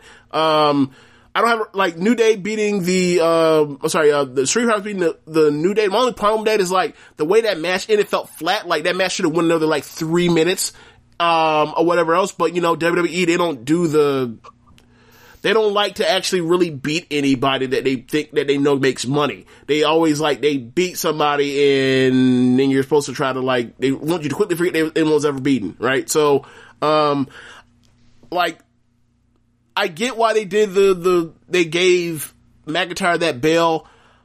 Just beat fucking somebody. Like if you're gonna give us this match on short notice, build it like this, and then like have Roman talk all that shit. Either somebody needs to get beaten. Not know, oh, okay, well, whatever. They, you know, they, they, they had half of a great match and then like we cut it off after and it's not going. like it's not even like Drew's gonna see the guy that fucked him out of the win anymore. He's on a different show. Right. It's like someone's from Raw should have came out and fucked Drew McIntyre. Right. And also like when we talk about when I talk about the character motivations, I cannot get into the Jey Uso slave thing. I just can't. It's fucking stupid. It's fucking dumb. He he is the final survivor or he's the last person against Team Raw. He goes out guns a blazing. He goes backstage. Roman says to him, you lost because you can't control your team. You can't control your team because they don't respect, because they don't fear you. They don't fear you because they don't respect you. They don't respect you because, uh, which means they don't respect me. And when they don't respect me, they don't respect the family. And if they don't respect the family, then you, quite frankly, don't deserve a seat at the table. And then Jey walks off hurt by this, ignoring the fact that like, your cousin's trying to fucking murder you and bully you and beat the shit out of you and make you into a cult, a, a fucking slave in a cult, you goddamn dummy. Why would I ever want to root for this dude in the long term? And also, I know he's never going to get his come up. comeuppance on Roman Reigns because it's Roman fucking Reigns. Solid point. Um, Like, who's Yeah. this for? Like, if we're gonna make Jey into a single star, fine. If we're gonna make him a single star, doesn't he have to win eventually? I and look. I don't know about you, but I don't see Jey Uso uh, pinning the big dog Roman Reigns, the tribal chief Roman And right, Reigns. as much as we love, and as much as we love the Usos, neither one of them should be pinning Roman Reigns, yeah, right? So, yeah. I, don't see what this is. And also it's like, why am I supposed to feel bad for this dude that got his ass whooped and he's just following orders. He's not, he's not standing up for himself. you know what He's it not- probably is? What? It's pr- it's probably going to play into whenever Reigns does lose, Jey's the him. bail. Jey's the bail. Essentially, like Okay. I can see that- that. yeah. That's the bell. And then they have another feud he And kills then Roman again. beats the shit out of him. again for the third fucking time. Yeah. Yeah. Um, I did like the match. Um, br- leading up to, you know, the bullshit with, with Drew and Roman, I thought they, It they took worked hard. Yeah. It took forever. Took a little while to get going. It took forever to get fuck. I was, I was like, yo, like this Roman, like I've said it again. This is like the second time I've seen a Roman match where I'm just like, Randy Orton works faster than this. Like, he, it, once it got going, it got going. It was damn fun when they finally started wrestling instead as opposed to slapping, laying around. But I, I don't see the need for this match to have to go on 20, was it 25, 24 minutes? Like, you could have had a, you, this match could have been done, especially with Heyman right there. Do this match in 18 minutes and, and go, and go collect your four and a half stars, please. I, you know, I, I, I just under, I didn't understand it. it. It was way, it did not, it did not need to go that long, especially when you look at the rest of the card and like, you have traditional tag or Survivor Series matches. Neither one of them went tw- even 30 minutes. That's, that's nuts in itself. Right. It was, it was weird. And then like you, you, the Asuka and Sasha match could have used another four minutes or five minutes or whatever else. It, it, it this match didn't need to go that long. Um, you know, I guess, you know, Big mirror match, then you know, like, if that match long haired dudes with beards that, that is jacked with belts. yeah. And I think like maybe, but then again, like if you tell Vince like this match didn't need to get- go that long, will he give more match time to matches to, to pop more? No, he'll probably give more t- time for fucking ninja refs and, and, and gobbledygookers and 24-7 nonsense. So, you know, who knows? Who knows? Um, Yeah. But yeah, it was it was a very good match, a very good match. Um, it, it, but once it, especially once it got going, it was great when it was going. Um, and Yeah, I liked some of the near falls. I liked them doing the stuff outside the ring. Um, I, I liked it. You know, it it was real uh, fight based. fight based. Yeah, it was like they were- they were swinging at each other. Yeah, I, I I do like the the part where these guys don't normally um, use submissions, but they actually use them at like for for near near falls uh, in the match, like the Kimura. Um, Yeah, from, that was from clean. McIntyre, where he, he, basically roll, you know, inside cradles him, inside cradles a spear, and then slaps on the um, Kimura, um, and then like I, I always suck for this spot. Like, is someone someone beats the ten count and then someone immediately puts like puts them away? I'm a sucker for that. Um, I, so like I, that's like one of my favorite finishes. So like once he jumped on that man and slapped on that guillotine, I was like, I like it. Like I understand there's interference and whatever, but like I, he put him away in, in a way that's like I'm I can't pin this fucking guy. I got to choke him out. Um, and like Roman needed a submission as a as a heel, so that also works. Um, uh, but yeah, I guess we, in order of importance, we can go to the uh, Sasha in in, in um, Asuka match. They had another good ass match. Um, I don't think this was as good as their previous matches from earlier in the year, but um, I think the work, I think some of the work holds up to it. Just this was just hurt by the fact that you've seen it so much um, this year, and they were working so fast, almost if like they had time cut, and they were like, "Nope, we're going to fit the same amount of shit we normally put in there." And they were doing a lot of stuff that the comment the commentary wasn't putting over. Like they were wrestling like this is part multiple part of this series that we've had where we're countering each other, each other's shit up a, a lot and cross each other up. And commentary didn't do that good of a job of pointing out things that happened in prior matches. So I think commentary probably made this or didn't help this match as much as it should have. Um, shocker, commentaries on WWE wrestlers. Um, but yeah, I, at the end of the day, like, um, the right person won. Um, I like that Sasha is in high speed mode with these cradle, with these, with these multiple craters, craters, cradles and, and, and, and, and pull outs and into counters of those for, uh, other, um, pinfalls. Um, and I think, you know, I think they do a really good job with Asuka against Horsewomen where they have these, um, non-decisive finishes that will make you want to watch them wrestle more. Um, well, aside from Charlotte, like I'm, I'm more talking about Becky and Sasha. Like they, like you know, she'll slap on like that that freaking crank thing she did to, to Becky at Royal Rumble 2018 or whatever else or, or 2019, and this where they just like, all right, we're gonna go through, you know. Jackknife covers and roll throughs, whatever else, and you just beat me at the end. Like I, I like that. Like you can beat somebody without necessarily um, and you can win at any time, but not necessarily like you have to hit your finisher and you have to hit your finisher again. You have to finish it a third time and then they kick out and whatever. So I like those kind of matches. Um, so yeah. Um, I think next match and level of importance would be the men's. Fuck that. I'm not even gonna talk about it. Well, well let's talk about the, the good. Let's get the good stuff out of the way and then we'll, you know, go through. Smack or SmackDown tag champs Street Profits versus Raw Tag Champs, The New Day. Um, they come down to the ring. The New Day come out first, and Big E's with them, and it's like that would be so impactful if like they weren't just together like back in October and had a, They've been separated for like three weeks. yeah, right. It's supposed like they've been separated for multiple months. It would have been even. It would have been even more. It, like it would. You actually been like that's really cool or whatever else.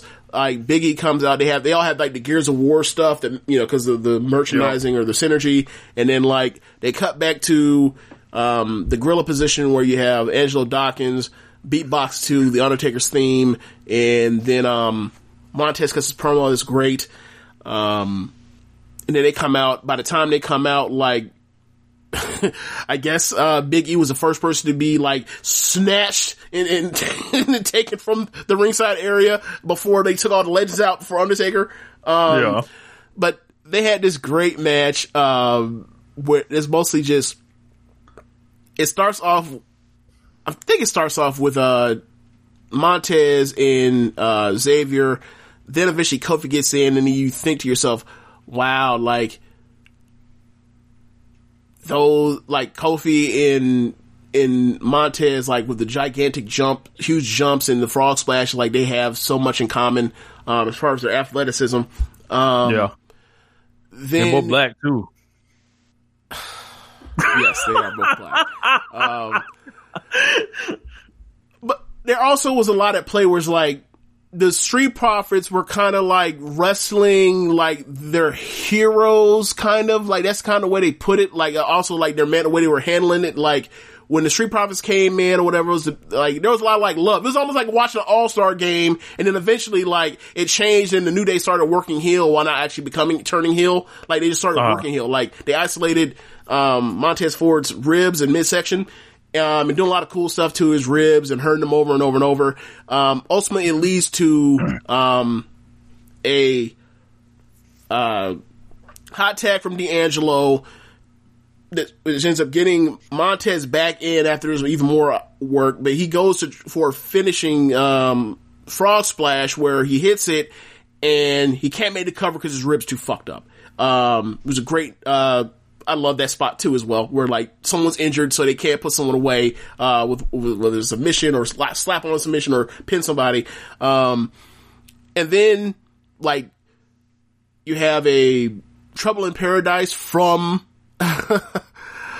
uh, from Montez to Kofi, and then um, they even do the midnight hour.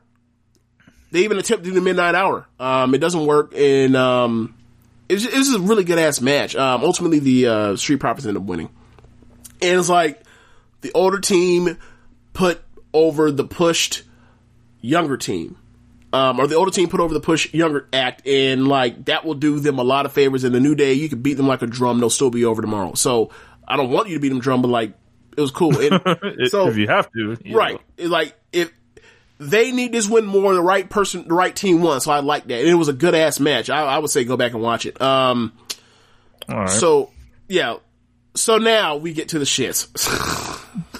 the men's Raw, uh, the men's SmackDown, the men's Survivor Series match. Yeah, I can't think. I can't think. Yeah, uh, the F- Survivor Series match, Raw and SmackDown. Oh boy, this match went like 21 minutes, 19 minutes, some shit like that. Went way too fast. Um, they sweep the uh, Raw sweeps SmackDown five nothing. Um, there's a spot where everybody comes down to the ring wearing uh, the Raw shirts. On the back of the Raw shirts, it says USA. People come down to the ring except for Corbin and uh, Rollins wearing SmackDown shirts. On the back them say Fox, Yep. Looking like fucking worker bees. Um, except for the people they actually really want to push, which is saying something because it's still Baron Corbin. Jesus Christ. So, um, so you end up getting this weird spot where Kevin Owens in the ring, Seth asks to tag in. They're still they're working. They're still like um talking about or playing to the fact that like they hate each other's guts from their feud from last year or from the beginning of this year or last How year nice to the beginning of this year. Um, tags him in. Go ahead, get in there. Seth Rollins gets on both knees, re- sticks out both his arms, and says, "For the greater good, and do you do what you need to do, or do your worst, or whatever else." Sheamus bro kicks his face off and pins him one, two, threes out the match. He rolls out the ring to the floor.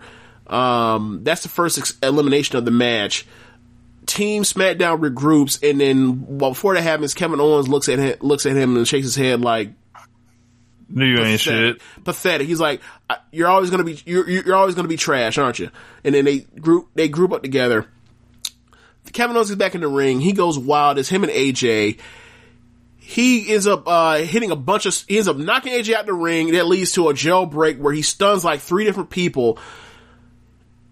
Everybody on Team SmackDown, from what I can remember, is on the rope, especially Jey Uso because he's in the shot after he gets done with his barrage of, stun, of stunners, he turns around and AJ's back on the apron. He hits the phenomenal forearm on him and, and, and goes to pin him. I see Jey Uso right there on the fucking apron, n- not under duress at all. Just watch Kevin Owens get, get pinned. And I'm like, what the fuck is this? What? then I can't remember the rest. I I, I may have just blotted out memory out of that, but like they sweep Otis? them. Jey Uso's Yeah. yeah. Otis is Otis is doing um, power spots with um, Keith Lee during the match, and they're basically like on 50-50 in like uh in, in lockups. Um, they both do a power move to each other later in the match, which was okay. Uh, Otis in there Riddle, that was cool at the time, or whatever else, even though Roach shouldn't be on fucking TV. Um, uh, it, it was just, it was just, it was just awkward. Oh, basically the finish, um, of it is, Jey Uso was the last person. He's in there with AJ. He lays AJ out. He's going for Uso, for the Uso splash. The ref gets taken. Um, uh, I can't remember the gigantic, uh, dude that's with AJ. I can't remember his name. His name is now Omos Oh, or okay. almost whatever. whatever. He snatches he snatches it uh AJ out to the apron as uh Jey goes for the dive. Uh and then they finish him after that and that's what leads to what the rest of the night is with uh Jey Jey Uso having Stockholm syndrome with fucking uh Roman. I whatever. Um so Keith Lee actually got um some theme new theme music, whereas like Yes. he's rapping his own Yes. theme again. and I just have hard. I've got one question, James. Why the fuck didn't they do that in the first place? Yeah, it's too late now. If they knew they were gonna do this, They didn't know they were doing this. They were finding by the seat of their pants. They were like, "This isn't working. This isn't working. This isn't working." And then they were like, "Oh, well, let's let let's let them get it back to me." People were mad about it, but it's like you've already like you already fucked you, it. You've already There's missed the boat. out. You've already missed the boat. Like this, like he debuted what after SummerSlam? yeah. He debuted after SummerSlam. We're in November now. You've cooled him. You've cooled him to death. Like, like if you want to try to heat him back up, I don't think he's too far gone where you can't do that. But it's like, Like nothing you- short of a Royal Rumble win. And even then, I don't even know who the fuck would win the Royal Rumble this year or next year. I, especially, especially like they're gonna do a Royal Rumble in an empty Yeah. arena. Oof, that sounds at the trop, at the trop. That don't don't remind me. That- but that sounds that sounds really rough to do a a match that is a popcorn ass special attraction ass match, where is known for not having no kind of work rate, and then with no crowd. They better they better try to put people in that crowd. Otherwise, it's it could be bad. It could be real bad. I think Um, they're gonna try to get fans in there. they are staying safe. Look, don't don't don't bring your asses over the Bayside Bridge. Stay your ass down there. don't do not bring that shit up here. Um. So, um. Yeah, that uh, the, in the women's match. Yeah. Oh, well, hold on. Ke- End of the match was uh AJ tagged out. Keith Lee powerbombed somebody, or I think he I think he powerbombed Jey. I can't remember, but whatever. Uh, So what what did Team Raw get for winning? Not a damn thing. Oh, check this out. So apparently, storyline was that like AJ was self, he proclaimed himself to be captain, and the rest of the team couldn't get along. Whereas, uh, and more or less, like after they won, they were all happy. They all five of them were content. They were like, "Oh, no one lost. That's cool." And then they went away. I don't know what they did tonight, but What a it was, story! Yeah, yeah. Really. What a story! Yeah. What booking? Yeah. So, uh, let- I'm gonna say the best for last, or by best I mean the worst. Uh, actually, I can't do that because there's something worse. So let's, let's do this. The women's tag team Survivor Series match. This was Boy. not- there was no good moments in it of wrestling aside from like Bianca and Shayna in the ring. Oh, let's phrase this. When Nia Jax in the ring, it was bad. When Shayna Baszler in the ring, it was okay. It was actually Peyton Royce good had a couple at- spots that I like too. Peyton Royce did some spots, but she still can't work. Um, same thing for for Liv, even though I like Liv spots more than Peyton Royce's. But Hey, Peyton man. Royce, I got one question: yeah, Is Lana's gimmick like she's supposed to be a Make a Wish kid? That's how they treating her. Like the commentators, like I don't know, I don't know, but she may as well be yo, right. Am I am I wrong by saying that she may as well be They're- making like she's doing so well, she's hanging in there. I'm like, she get a check, don't she? Bro, like, she may as well be Nicholas from WrestleMania uh, 34, right? oh my god, Am I? Isn't she like? She tagged. She blind tagged in. Did a little something. realized she was in over her head, tagged back out, got scolded like a like a like a wounded fucking dog by um Nia. Said, "Get out the ring, get on the step, get off the apron, Can't even get stand on the step." apron with us. Yes, Get- not even get on the top step, get on the middle or bottom step." Then they proceeded to wrestle, and it was like, look, man, like Ruby's good. Bianca's very, you know, Bianca's good. Shayna's good. I'm over, I'm understating how good they actually are. You know what I mean? Like, they were doing these spots. Natalya fucked up. I don't know Oh what my she was God. going for. She was going for I know what she was doing. I don't know what she was going for, but then she was like, She was this. awful in this match. She, but she said, fuck this, and then she just stomped, um, whoever, I think it was a Peyton Royce and slapped on the sharpshooter. Um, yeah, like, Yeah, she was going for that move where you like tie up the legs and then you flip them over and you're pulling the arms where it's it's kind of like instead of doing a surfboard, yeah. yeah, it's, Yeah, she- it, the, she, the move just fell through. Yeah. Yeah. Um, Bianca and, um, and Lacey did a, did a Spanish fly, which is like, if you're gonna do that with Lacey Evans and like, you're basically killing that for everybody that does Spanish fly. Because it's like, she's not good at anything else except for like showing off her athleticism. Like, I mean, at least in this match. Um, so, yeah. I saw just like- Bianca's entrance and I was just like, man, yeah. Such charisma, such personality, such swag. Like, why isn't she just like 25 and 0 right now since WrestleMania, beating the fuck out of people, like going over everybody, becoming a star? Like, why? Right. And then on the other end, you're like, you see Shayna when she's in when she's in for Team Raw, and like, she's by far and away the best wrestler there on, on team on the Team Raw, and it's like, y'all don't y'all ever in this fucking dumbass angle when you could like be using her like against Asuka or using her against someone else. It's like, I, I- especially right now with no Charlotte and no Becky, it's like. You, you, you have stapled her to Nia and we know what that means Yeah. she's just do, she's doing effectively nothing. Uh, it's like you brought her up, you brought her. Think about the Royal Rumble. Think about what Bianca did in the Rumble. Think about what Shayna did in the Rumble, and think about what they've done with them since they've done both those things in the Rumble. Why the fuck do you bring them up? There's an argument that like the women may be booked worse than the men. Um, I would say yeah.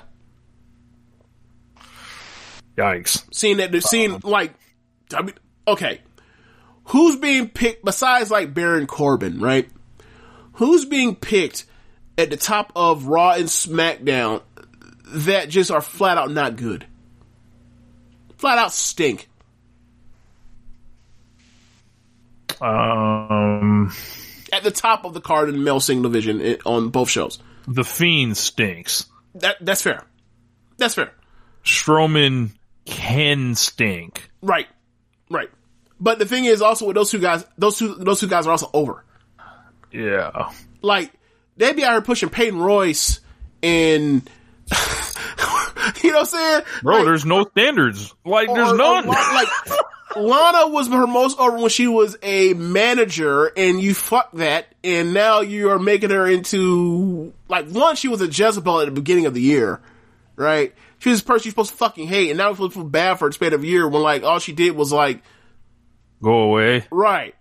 Um, it, it, it's weird, but anyway, get to it. It is basically um, it's down to like the final two. It is um, Shayna takes out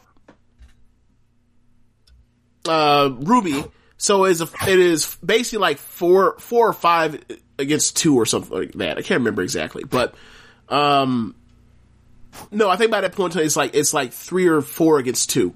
So it is live on one is live with uh Bianca on one side, um, and it's Shayna. It is um Nia and and also Lana.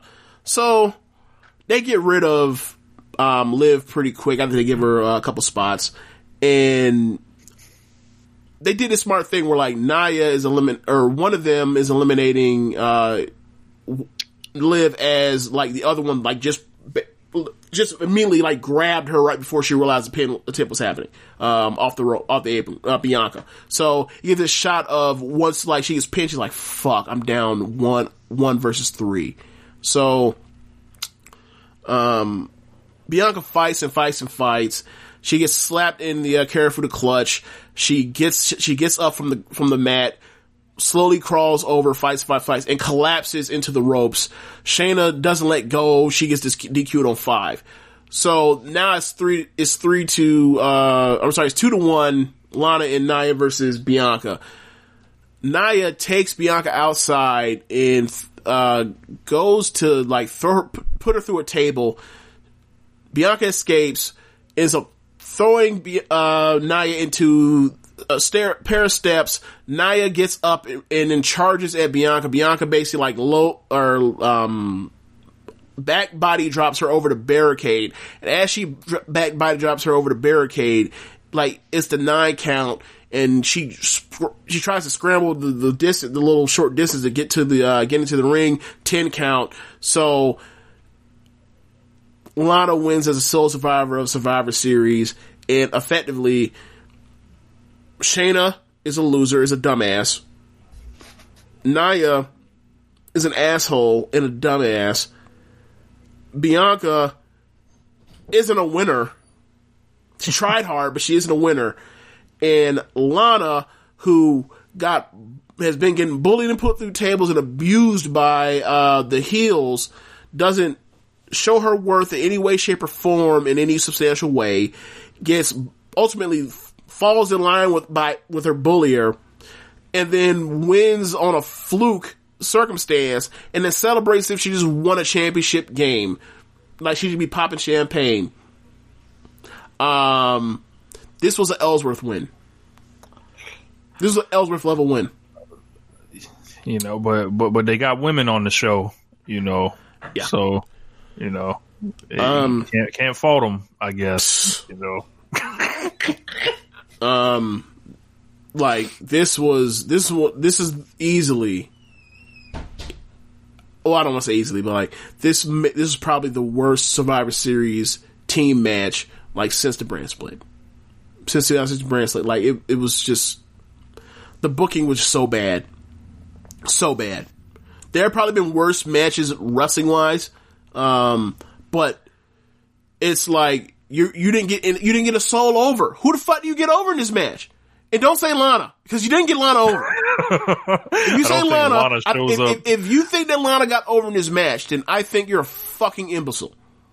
Yeah, um, I think they're they're playing on like some irony shit. Like all this shit's supposed to be ironic or whatever with Lana. Like I I watched the um they showed all the times that Nia put it through a table Nine And times. It's just like it's just like why do you keep like I don't know like it's like they're taking like this long ass convoluted route to try to get Lana over when hey what if y'all just tried like giving her some wins or something could you try that Yeah. if you wanted to get her over Right, not the person I would push right. but you know I, I don't know man this Right. this is WWE man Right. like it, It- it's just so fucking stupid. And it's like, I don't understand what this does for Nia. I don't understand what this does for Shayna. I don't understand what this does for Bianca. I don't really understand what the fuck this does for Bayley, who was the first fucking person beaten in this match by Peyton Royce Hall people, who immediately got pinned after after this happened, yeah or or Yeah. uh, beaten after this happened, which is like, So that was the goofy one right there. I, I called stupid. Natalya, but it was Like, Bayley. There, so- yeah, yeah, yeah. So this is what I suggest. Rich, you've watched Stardom elimination matches. They're Survivor. Ser- They're basically Survivor Series matches, except for the stip- simple added stipulation of over the top rope elimination. They should adopt that immediately. They should adopt that because they are so scared to death of beating anybody ever in these Survivor Series matches, all this political bullshit, that you can just say, "Oh, I low bridge motherfucker that was charged at me. He fell over the top." Didn't pin nobody, didn't submit nobody, didn't didn't roll nobody up after they just hit some, after they just ran wild or whatever else. They just beat. You just you just, you just got caught slipping. you know, duck on a stinger splash. You know, Right. Right. Their match would be a lot more intriguing too. Oh yeah, there's also a spot that will happen in that women's match in that women's match where uh Peyton Royce gives a second rope Oh yes. uh, suplex to the floor over the group of pe- oh, group of women uh, to Bayley, and not a damn soul caught Bayley or even tried Yeah. to stop her. Like she may as Bayley- well fell through a sheet of paper. Bayley fell on all that ass. We're moving on. Um, so the next match. Um, oh yeah, well, gotta get my, my normal line. They must have went to the Mike Mizanin School of Not Catching a Bitch. So, uh, moving on. The last match is fuck. I'm not even gonna give it. It was Sami Zayn versus uh, uh, Bobby Lashley. Bobby Lashley. And like the rest of Hurt Business is dressed like pet, dressed like fucking deacons. Um, like they, like they count, like they count the collection plate. They look black, black, uh, suit, black, uh, shirt, gold tie. Either they were a wedding party groomsmen or they were deacons. You choose. Maybe they were alphas. I don't know. Maybe they were alphas. But I don't think they were alphas. They're going to like a high school homecoming or something. Oh God. So yeah, um, just fucking stupid, waste of time. Um, nothing like Sami Zayn is doesn't want to wrestle this dude, but he wants to leave. They won't let him leave and let uh Bobby Lashley just get the count out. They're all surrounding him and cutting him off. At one point, Bobby or Sami Zayn gets out the ring with the ref's back turned uh, towards um what's his name? MVP. He accidentally trips over MVP and wants that to be counted as a as a DQ as a DQ. The ref won't allow it. Lashley somehow takes the ref. MVP grabs him by the nape of the neck like you like and throws him back into the ring. Lashley slaps on the um the the full Nelson. Uh, it, this was the worst Sami Zayn match I think I've ever seen. This was the worst Sami Zayn match I think I've ever seen. Um, sad shit. Whatever. Like, if they want to beat him, beat him. But like, can he at least like? You've made their kind of title a joke. Like, what what is it with WWE making their fucking titles jokes? I, I, don't know. Whatever. Like that was Survivor Series, and So like, it's it's funny you brought up the Deacons thing. We actually um just got a message in our um Twitter group thread from Sierra with Cedric Alexander and uh Xavier Woods going face to face and the Hurt Business surrounding them. She said, "What in the Deacons is tired of the kids cutting up during the service is going on here?" Shout out to Sierra. I miss Sierra. Um, yeah. Uh, anyway, um, But yeah, Survivor Series. I mean, I I'll probably go back and check out the tag match if I get a chance. it had three good matches on it. Three very good matches. Three very good to great matches on, depending on how you feel about it. But it's Survivor Series, and Survivor Series matches fucking sucked. Um, and didn't put anybody over in whatever direction that leads to. The only direction it leads to in any of these Survivor Series matches was one, this Lana thing, which I don't know why anyone would actually care about, and Jey Uso, the the Samoan slave. So I, I, I just like I don't, I don't find particular interest in this. Um, but whatever. Like I would say, watch those three three matches that I praise. The other ones just ugh, damage your brain cells. Um, I guess we get to Wednesday shows now, right? Yeah, man. Let's get to uh, the, the FA. Um, so AEW Dynamite, uh, big show here. Uh, did a great rating, one of the best they've done all year in the demo, and um, so it's kind of forcing me to reconsider uh, what what I think.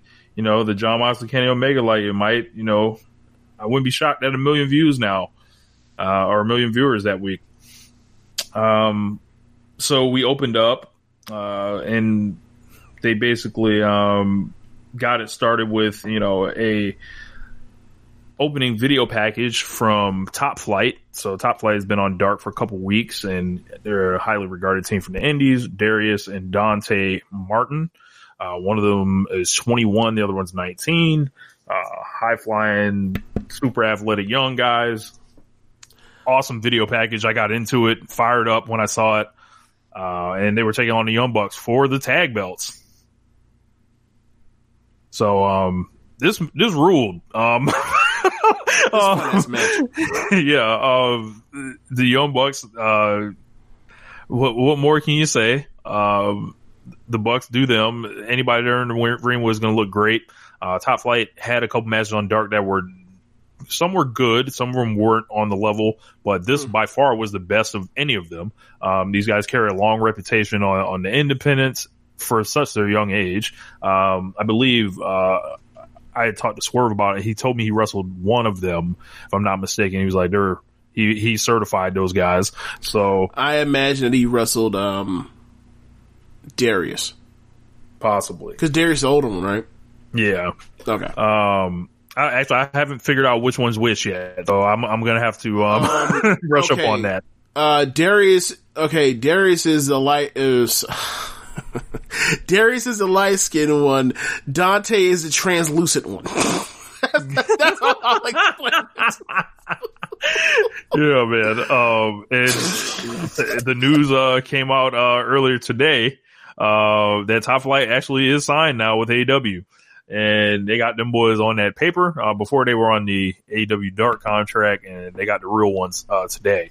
Uh, this was awesome. What did you think of this, James? I loved it. Um, I don't necessarily think this match is better than the uh, title change that the Young Bucks, uh, the title match that they just won with uh, a couple weeks ago. Uh, but I would say that I would rewatch this one bef- uh, before I go back to that one, even though I've already seen that one uh, a second time. Um, it's a super enjoyable popcorn match, especially for an opener. It's a great opener. Um, they did, they did a million things. It's just great mindless Young Bucks wrestling. Um, it was it was a blast. RLPW uh, certified under 10 minutes. This is like this is how you do it right here. So um, the Bucks ended up getting the win with the BTE trigger. And um, after that, it looks like uh, TH2 came out to jump on top flight, uh, possibly setting up something with them, possibly setting up some, you know, a, a TV title defense for the Young Bucks. We'll see. Um, you already know Angelico and Jack Evans are probably is chomping at the bit to actually get in on the action somewhere. So, Yeah. uh, and I imagine the Bucks and them would be pretty good. Yeah. Uh, one thing I forgot to mention is, uh, while watching the match, I enjoyed it so much. I was like, they need to sign, like, Tony Khan needs to come down to the, or whoever else, whether it's someone who bring it, like, they need to bring AEW contracts down to the ring in the middle of the match. Stop the match halfway and say, hey, bro, come sign something. Come sign something. like, and, and I remember you saying, like, you know, they're being, you know, uh, they're being recruited from multiple places. Like, fine, they ain't gotta sign it, but just, bro, bring it down. Just, but bring it down No, during the no. match. I, I meant AEW was recruiting them. Oh, I thought Not- you meant not like, multiple places. I thought Yeah. you meant multiple places where we were, you know, I mean, shit. After that match, I, multiple places should be trying to recruit them. Yeah. Uh, but like either way, it's like, look, um, halfway through that match, go ahead, walk down to the ring with, with yeah, you know, Yeah. like, like just, just like it should be like when uh when you see those those Roc-A-Fella concerts, someone will come out with a chain, a like to signify that you've been signed. Yes, somebody, you know, I don't know, if, I don't know how you, if you, you know, something to symbolize, like, yeah, he's getting signed right now, like this full Cedric Alexander treatment, like, That's funny. please sign Cedric, yeah, please sign them dudes, top flight. Yeah. Yeah, Yeah. I can't wait to see them wrestle, uh, a private party. That's gonna be a fucking blast. That's gonna be great. Uh, That's gonna be a blast. Brothers. Yep. Um, I was thinking about all the all the people they can wrestle, and I mean that's the place to go. like, Like, the best, the, the best get better. Like that tag Yeah. division just gets like, wh- look, while the sorry World Tag League going on or the Mid World Tag League is going on, look, I know who needs the World Tag League, and it's these gentlemen in Jacksonville. and then um, and then like they're also great because of the because of the future play. Like they're they're you, they're keepers. They're like a fancy later keeper league. Like them private party. Like yeah, like those Acclaimed. guys.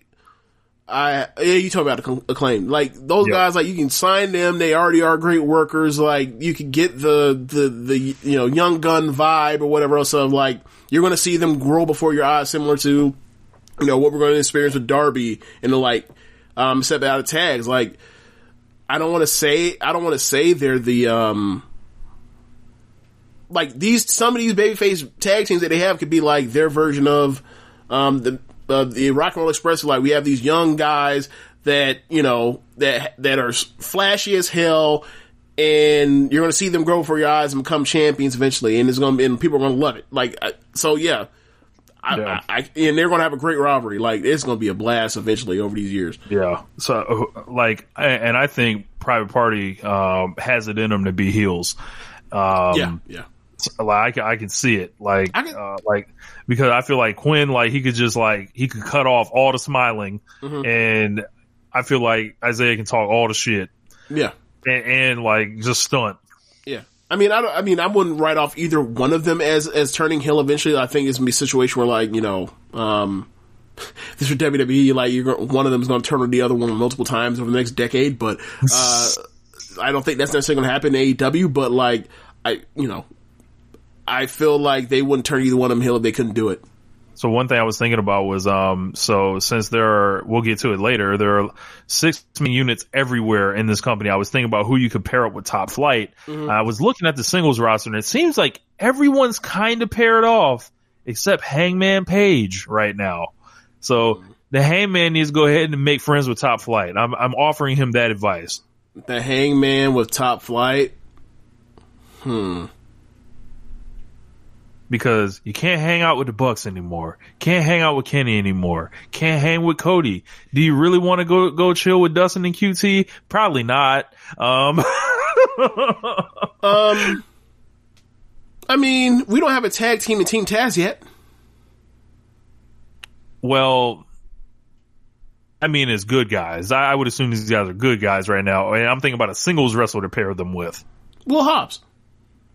Well, well, well, the the trio is already set in Team Taz. Hey man, don't look, look, look. I'm trying to put, I'm trying to add the team Taz. I want Taz more that's coming out every every week to talk that shit. So I mean, it, it ain't a perfect fit, and obviously you want to be babyface, or whatever else. I'm just I'm just throwing out, I'm just throwing shit at the wall. I ain't, I, I ain't worried about fit. Worried about like talent talent with talent. We'll figure out the rest after that.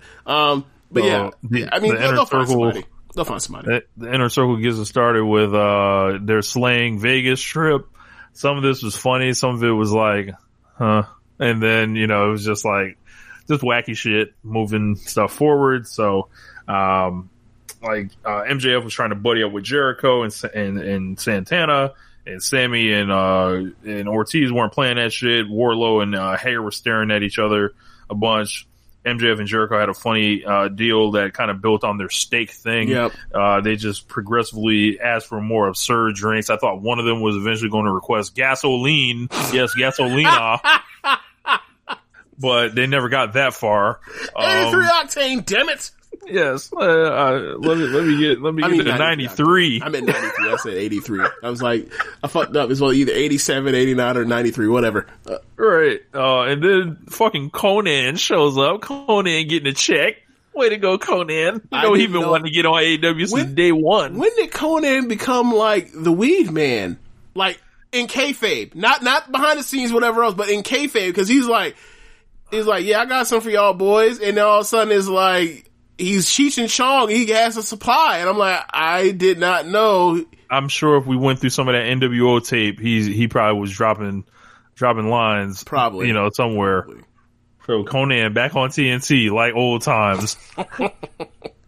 um, and then they uh went uh, when it to be continued. They got into the commercial um for director with director X, the guy that does all the music videos, and this was really dope. I saw it on the internet. It was like two minutes of.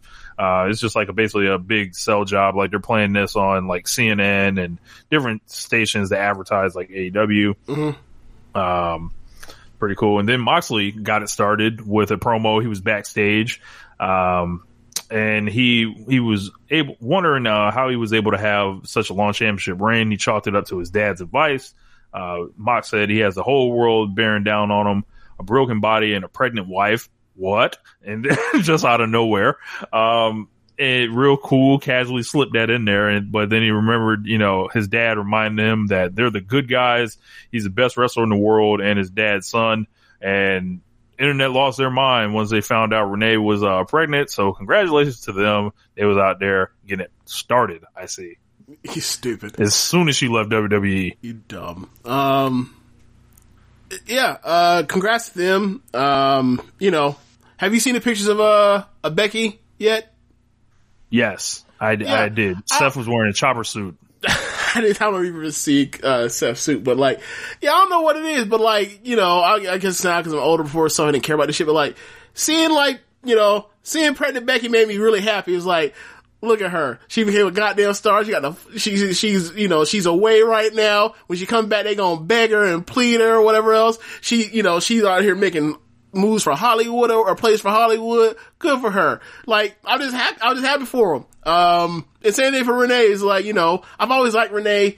I always thought that like, in a different role in it, if she was the, um, play-by-play person on commentary booth, like with her enthusiasm and her relatability, like she she should have, you know, succeeded Cole, but they didn't want to do that, and they and they miscast her as, uh, and it didn't work. But like as a per, as a you know, just as an interviewer alone, she was she was somebody that was very good at her job, and like we'll see what happens um in the future when it comes to um whatever she wants to do. But like I'm, I'm happy for him because like you know it was rough, you know it's been a rough year for a lot of us over the last uh, year and Yeah. change. So, uh, you know, especially when you know, like she had the, she had COVID and shit. Like, you know, to see that like she's okay and you know, um, she's pregnant now. Good, happy for them. Happy for them. Yeah. Um, so after that, we got um uh, Orange Cassidy and Kip Sabian match. This was all right. Uh, I thought Cassidy looked uh, pretty good here. Uh, Miro was on commentary. Uh, Sabian early on, and uh, he he wasn't trying to let Orange Cassidy put his hands in his pockets. Uh, Penelope Ford got involved a little bit.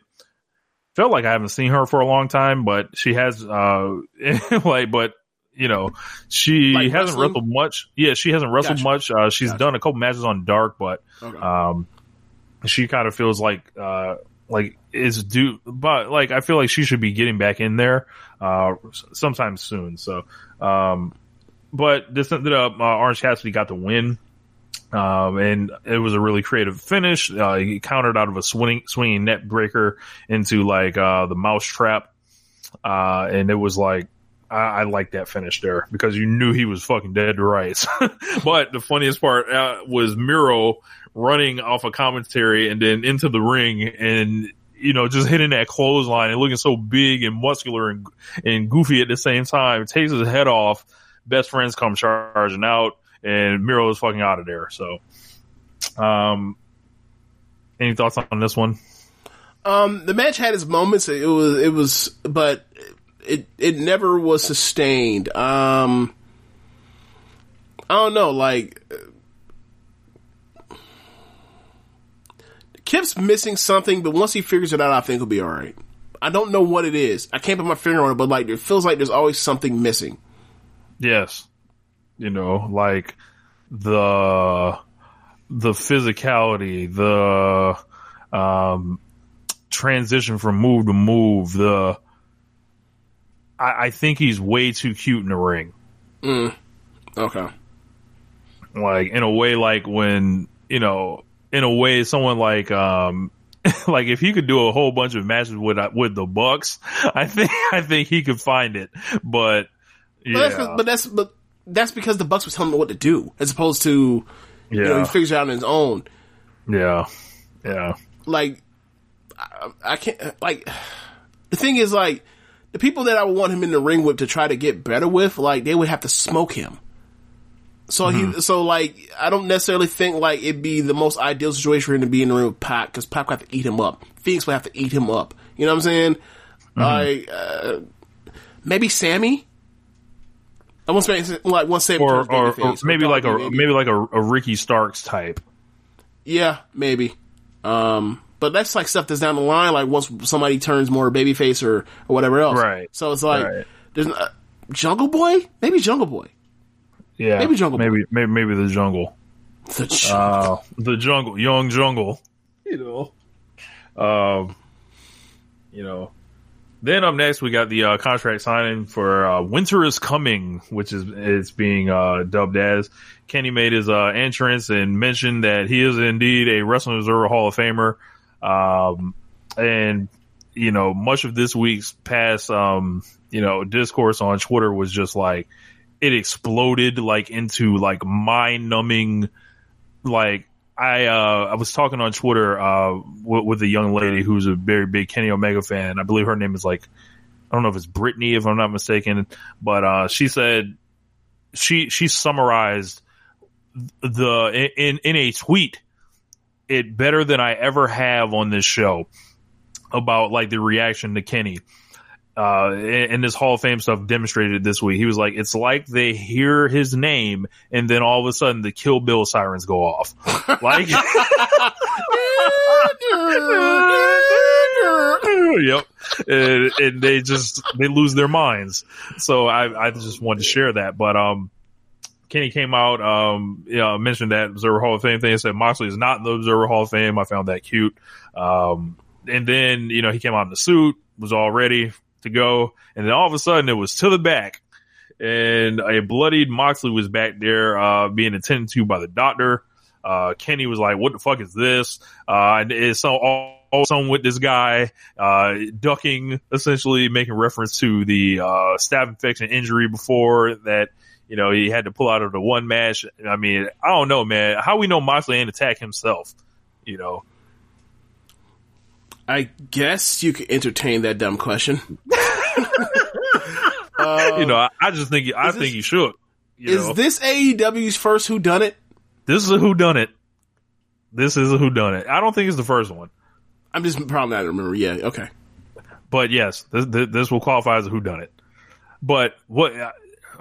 So like when they we only have one more TV before the match. Mhm. So that's a quick who done it. It's not like a summer mystery. I think I think what happens is Moxley playing on the fact that he said he's been taking everybody's best shot. He's been worn down and beaten down. The the the the and you, you can also throw in how you know Kenny had um a easier path that he talked about in in the lead up to the tournament. How like he's kind of had his smooth, the smooth sailing as opposed to um, the champ getting everyone's best shot. He's getting attacked from people, and like he's injured, but he's going to go into the match injured.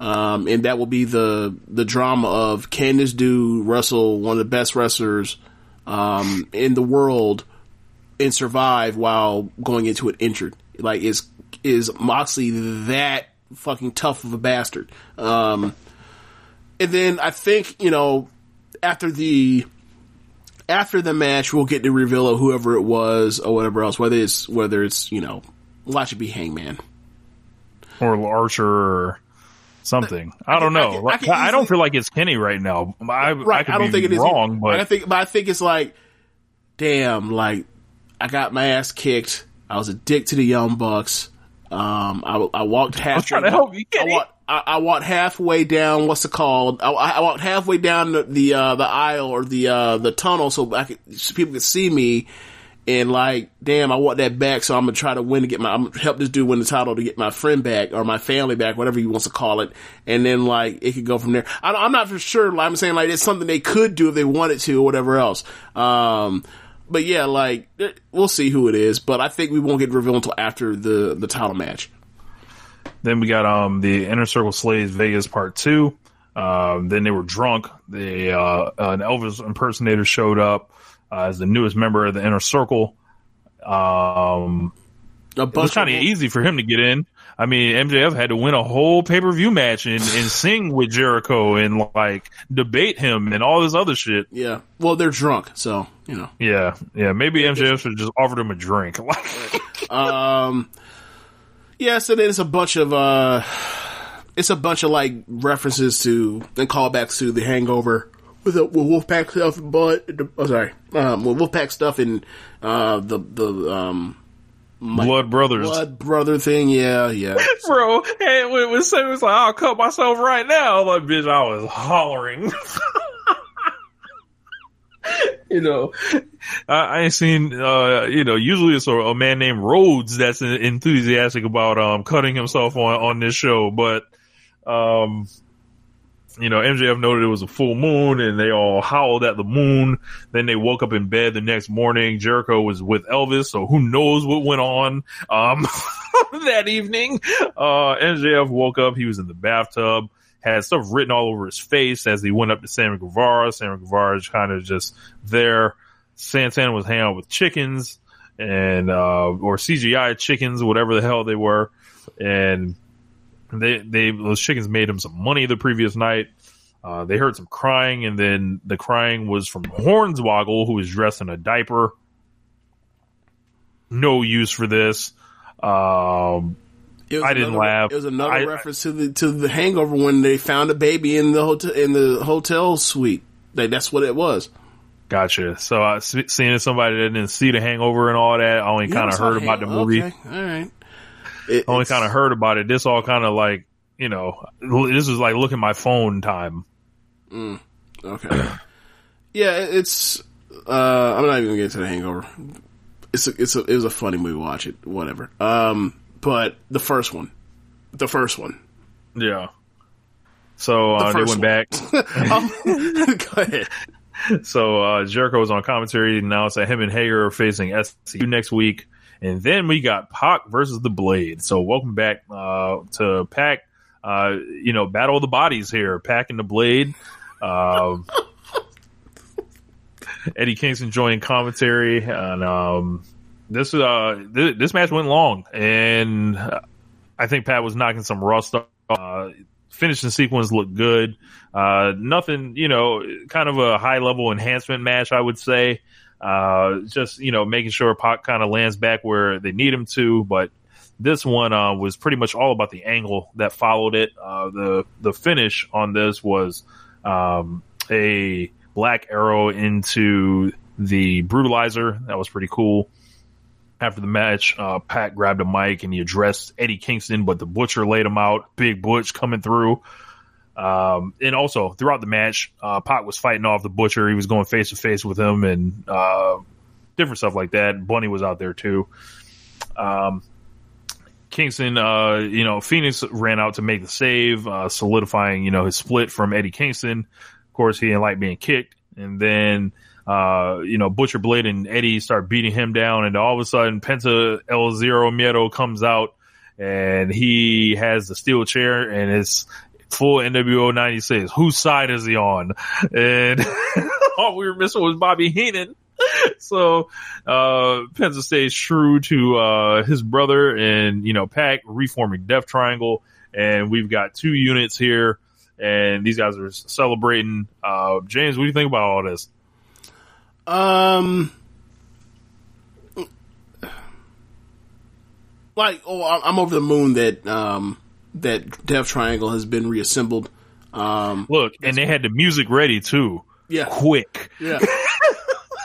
How convenient, right? quick. Um, but yeah, like I'm, I'm over the moon that they're back together. Like that's one of the biggest losses of wrestling in 2020, in my opinion. It's just like not seeing those three together. Um, but yeah, it it was you know they they kind of put this together really fast and something they could have you know they could have spent more time on as far as like um the pacing of it. Like they could have done this over a span of like maybe like two more weeks, but to, to get the full impact of it. But whatever. Um, we're here now, and it was it wasn't like it was done poorly. It's just like the just the emotional weight of it. Of will he actually turn? Will um, Penta actually turn his brother? Like it just doesn't feel like real. Um, um, I know they they had teased like you know arguing with each other, which led to Kingston swooping in and adding them to Kingston Inc. or whatever you want to call it. Those five um, at one point, but like we had kind of been past that for a while, and it really didn't come back until Penta beat the shit out of uh, Fenix. Uh, was that last or two episodes ago? So in the match, so um, it's like they kind of dropped that and then they picked it back up, and they never actually brought up like the turmoil that those two had back then. We're just supposed to remember that, and like. I'm sorry, like I'm a nerd with that remembers this kind of stuff. Like that's not I'm not the average fan. Um, I wish I was the average fan.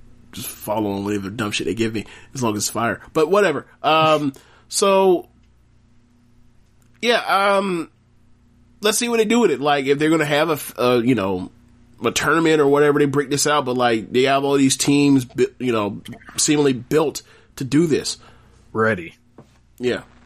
Ready. Um, I was happy to see Death Triangle reformed. Um, next week we're getting uh, Pac and Fenix against Butcher and the Blade. It's going to be uh, pretty good. You know, I say Butcher and Blade always make everything better, and they can go ahead and catch those those flyers. So like the Death Triangle are like babyface adjacent. Um, it seems like on this. baby so faces against these guys.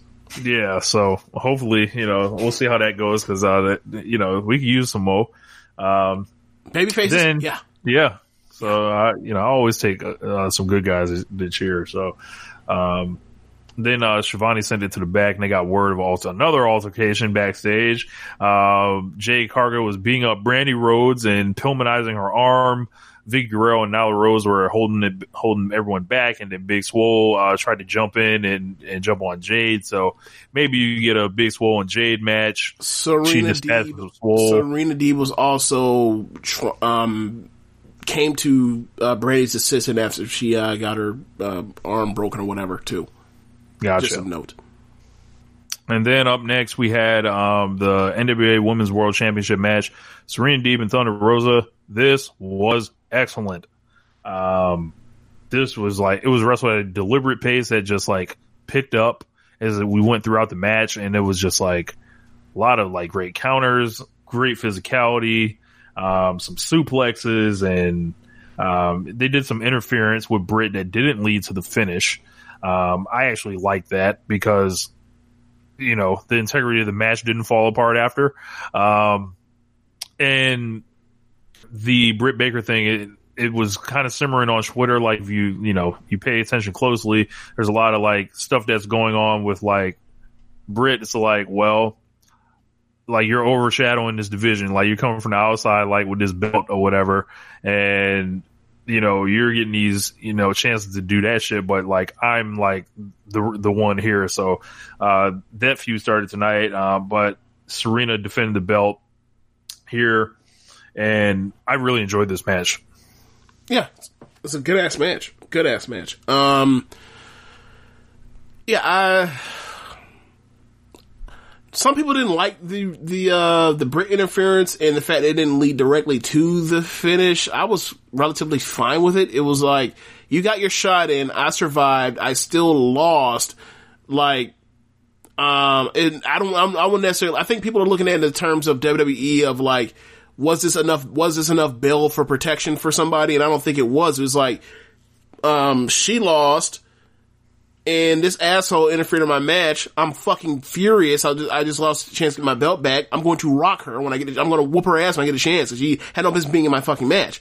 Like, I don't need necessarily a belt for if she, she's going to lose anyway. Like, I, I, I It think also that- protects Serena and give her a strong win, like as a babyface too. I wasn't even thinking about that part as much as like I don't really care about shooting Sir uh, Thunder Rosa Bell right now. Like as far as like oh she would have won if dot dot dot dot. Like nah, I'm I don't think that's what their intention was. I think it was they had a match, somebody interfered, I lost the match. Fuck you for even getting involved in, Right. my, in my shit. Um, Right. As opposed to people trying to come up with you know WWE you know transitive logic. But Yeah, um, I like the brawl they did too. It was like you know, it was a real cat fight. Like at the and on the outside, they they were swinging out there. I didn't even Um, think about that. So we've got, um, and then they announced uh, after that, Anna Jay will be challenging uh, Hikaru Shida next week. She's won four matches in a row, so a couple things going on right now. I, I'm definitely here for a Britt Baker and Thunder Rosa match. Yep. Whenever that comes, Serena's going through with the NWA uh, women's belt, and we've got another. Um, what was that other thing that happened? Uh, Jade Cargill. and Jade, Brandon. yeah. So Like, look at them build, look at them, them build up these storylines and for this, like, division that, like, they barely did anything with in, like, the span of, like, seemingly two weeks, maybe three weeks. It's like, see what happens when you try. like, it was just like, can you try? Damn! And now they're trying, so, good for them so far. They're off to a good start. Yeah. So um, Anna Jay referenced them fighting when she was a rookie. Of course, uh, the the first um, time they were at QT's gym, and Jay turned everyone's heads. like, who the fuck is that? and uh, she's back now because she claims she's no longer a rookie. So it's a different story that she's in the Dark Order. Is there any chance that, um, Tay Conti is going to get on the microphone next to Anna Jay and tell us how Anna Jay had emotional scars from when she was in QT's gym and Brandi told her that she did something wrong and it ruined her relationship with her boyfriend, and now she doesn't think she's pretty anymore. So now she is trying. So now she is uh, trying to fuck uh, Cody Rhodes or pretend to fuck Cody Rhodes to uh, make Brandi mad, and then Brandi uh, shows up uh, at the hotel where the, the affair was going to be planned after Cody brought her with her to whoop her, and then all of a sudden, like, Anna, Anna, like, whoops her for, for after getting the jump on her. Or is this? I'm, I'm talking about Jay. I'm talking about uh, Jay, and I'm talking about the Usos and um And- and Mandy Rose? and, and Mandy Rose and, and Naomi. Yes, that's I was what I'm wondering. because like what the f- I remember that's like what the fuck is this? Like this is stupid. Brady or Naomi still ain't got her uh, her heat back from that. Like they, that was a terrible storyline. Oh my god. yeah.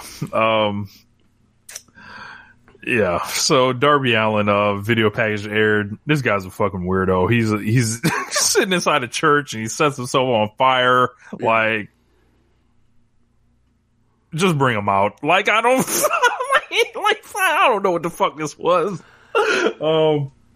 Then uh, we got Team Taz versus uh, Brian Cage, or excuse me, uh, Team Taz of comprised of Brian Cage and Ricky Starks against Cody and Darby Allin. Uh, hell of a match here, and I don't know some of the presentation stuff. I take you know an exception with maybe just because you know I don't like Cody particularly, but um, um, he comes out last after the champion.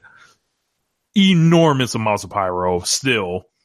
Um, he's the one that avoids the pinfall and he gets the angle done to him after the match. It's all presentation stuff, but uh, I just thought it was important to note all that happened.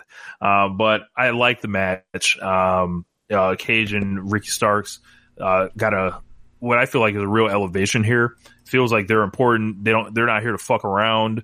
Um, they're not laughing like the inner circle. Um, they're not, you know, goofy clowns or dorks like the Dark Order. Um, like they, they, they're here to fuck you up, essentially. um, or yeah.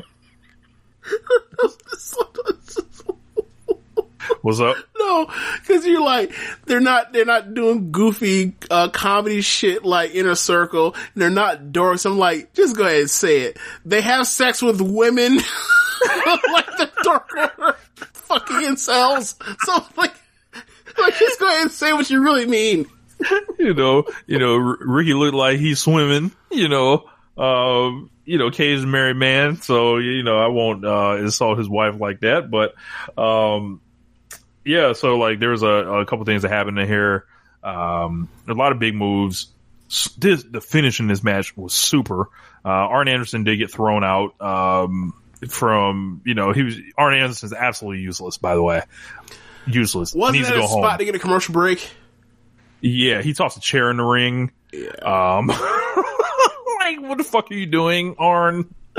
Um, after that, like, break. yeah, Cage and Starks beat on uh, Cody, and Cody reached for uh, the re- the the hot tag. Uh, Allin ran wild on Team Chat, Team Taz, and um, you know, just a lot of great back and forth action in this. You know, this was um wrapped up by Allin um, basically getting caught in a bad position by um, by Brian Cage. Brian Cage was up on the top rope, uh, went on the second rope, and he stopped the coffin drop and he hit the avalanche drill claw to pin the champion, presumably setting up um, a future title match with Cage and um, Darby Allin. I get the booking from there.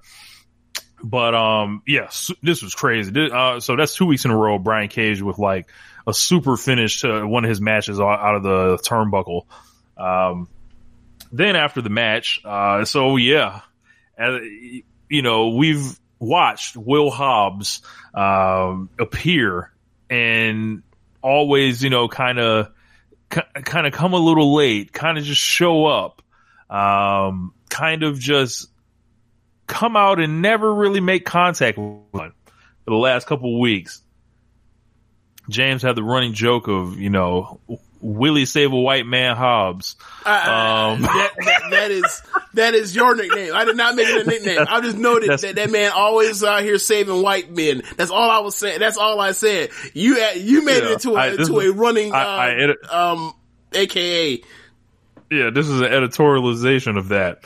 But um, I don't appreciate I- you I don't know, appreciate I- it. I- last week on this show, I sat here and told you I was like, he ain't never made contact with them boys ever. All the times he tried to save them, something ain't right. You know, maybe he's really with Team Taz. And what do you know? AEW rewards your boy for paying attention. So Willie comes out, no shirt on, wearing the grease chair in hand, or I don't believe he had the chair actually. Um, he helps Cody to his feet, chases off Team Taz. They get out the ring. Uh, Cage and Starks looking at him, full of you know adrenaline, all staring at each other. Willie picks up the uh, FTW championship and appears that he wants to run it with Cage. Cage not really, you know, interested in this all of a sudden Cody's getting up and he's like kind of thanking Hobbs. He's got his hands on his shoulders. All of a sudden, Will Hobbs cocks back and lays Cody Rhodes the fuck out with the um, FCW title. And Taz jumps in and says that Willie Hobbs has joined Team Taz. Com- completely shocking most of the audience, I'd say. I thought this was awesome. For me, it wasn't shocking, but it was like, damn, they set it up beautifully for weeks, and like, I don't think people picked it up. One of the first like real great turns, I think, in the history of AW. Yeah. Um, you had pointed out astutely. I wasn't paying much attention to it, but they use it and like, that's what we like. This is the thing we talk about swerves. Swerves are good when, in turns are good when they make sense and like you can follow, and there are breadcrumbs to either lead you to it or you can go back and, and go over them and review them. Um, like, uh, long story short, you can do pretty much anything you want to if it makes fucking sense. Yeah. And looking at it from um, the Willie Hobbs perspective now, or Will Hobbs, um, now he has a lot less pressure on him rather than, you know, being a babyface on the roster because it looks like there weren't too many places to fit him um, at the moment. However, you can get him in this group now with these guys with tons of experience with Cage and Starks uh, and Taz to, to do all the talking, and you can protect them, build them up, essentially like another Wardlow. Um, and then flip the switch on him back whenever he starts to really catch with the audience. And it's a lot more low pressure situation, I think, for him. Yeah. aside from that, that was AEW. Another awesome show. Uh, they're on a roll, and I think they're going to be uh, really tough to deal with on the second. Like, because I feel like there's going to be some with Pac and Kingston uh, that are is going to be on that show. Uh, the Bucks probably will be defending the belts against, you know, maybe TH2 or something like that. Um, TNT titles in play with Darby. Um, they've got Hobbs in this situation here with, with maybe with Hobbs and Cody as a match. Who knows? Um, but there's they got a lot of good stuff set and, it, they're not waiting for the next pay per view to cycle to get going. Yeah, um, and I think that's going to help them, especially um, at the end of the year, because the end of the year last year they kind of like they were in between a cycle at the end of the year, and then they had the, the shit at the the last Dynamite of 2019, which is like don't ever do that again. Um, so so yeah, I think they're off to a um, they're off to the races um, after the cycle. Um, yeah, so I guess we go to NXT. Um, NXT starts with a title rematch between Johnny Gargano and um, Leon Ruff. They start with a video package of showing of Leon Ruff coming down to the ring. They show a video package of Leon Ruff getting the upset victory last week. Um, Johnny Gargano comes in, and, it's also interspersed with um, Leon Ruff tell, giving you a background of who he is, where he's from. Um, he's from he's from Detroit. So Hey, shout out to Detroit. you want to give a civic shout out to Wayne County or some shit? Yes. Uh, so Wayne County, where you at?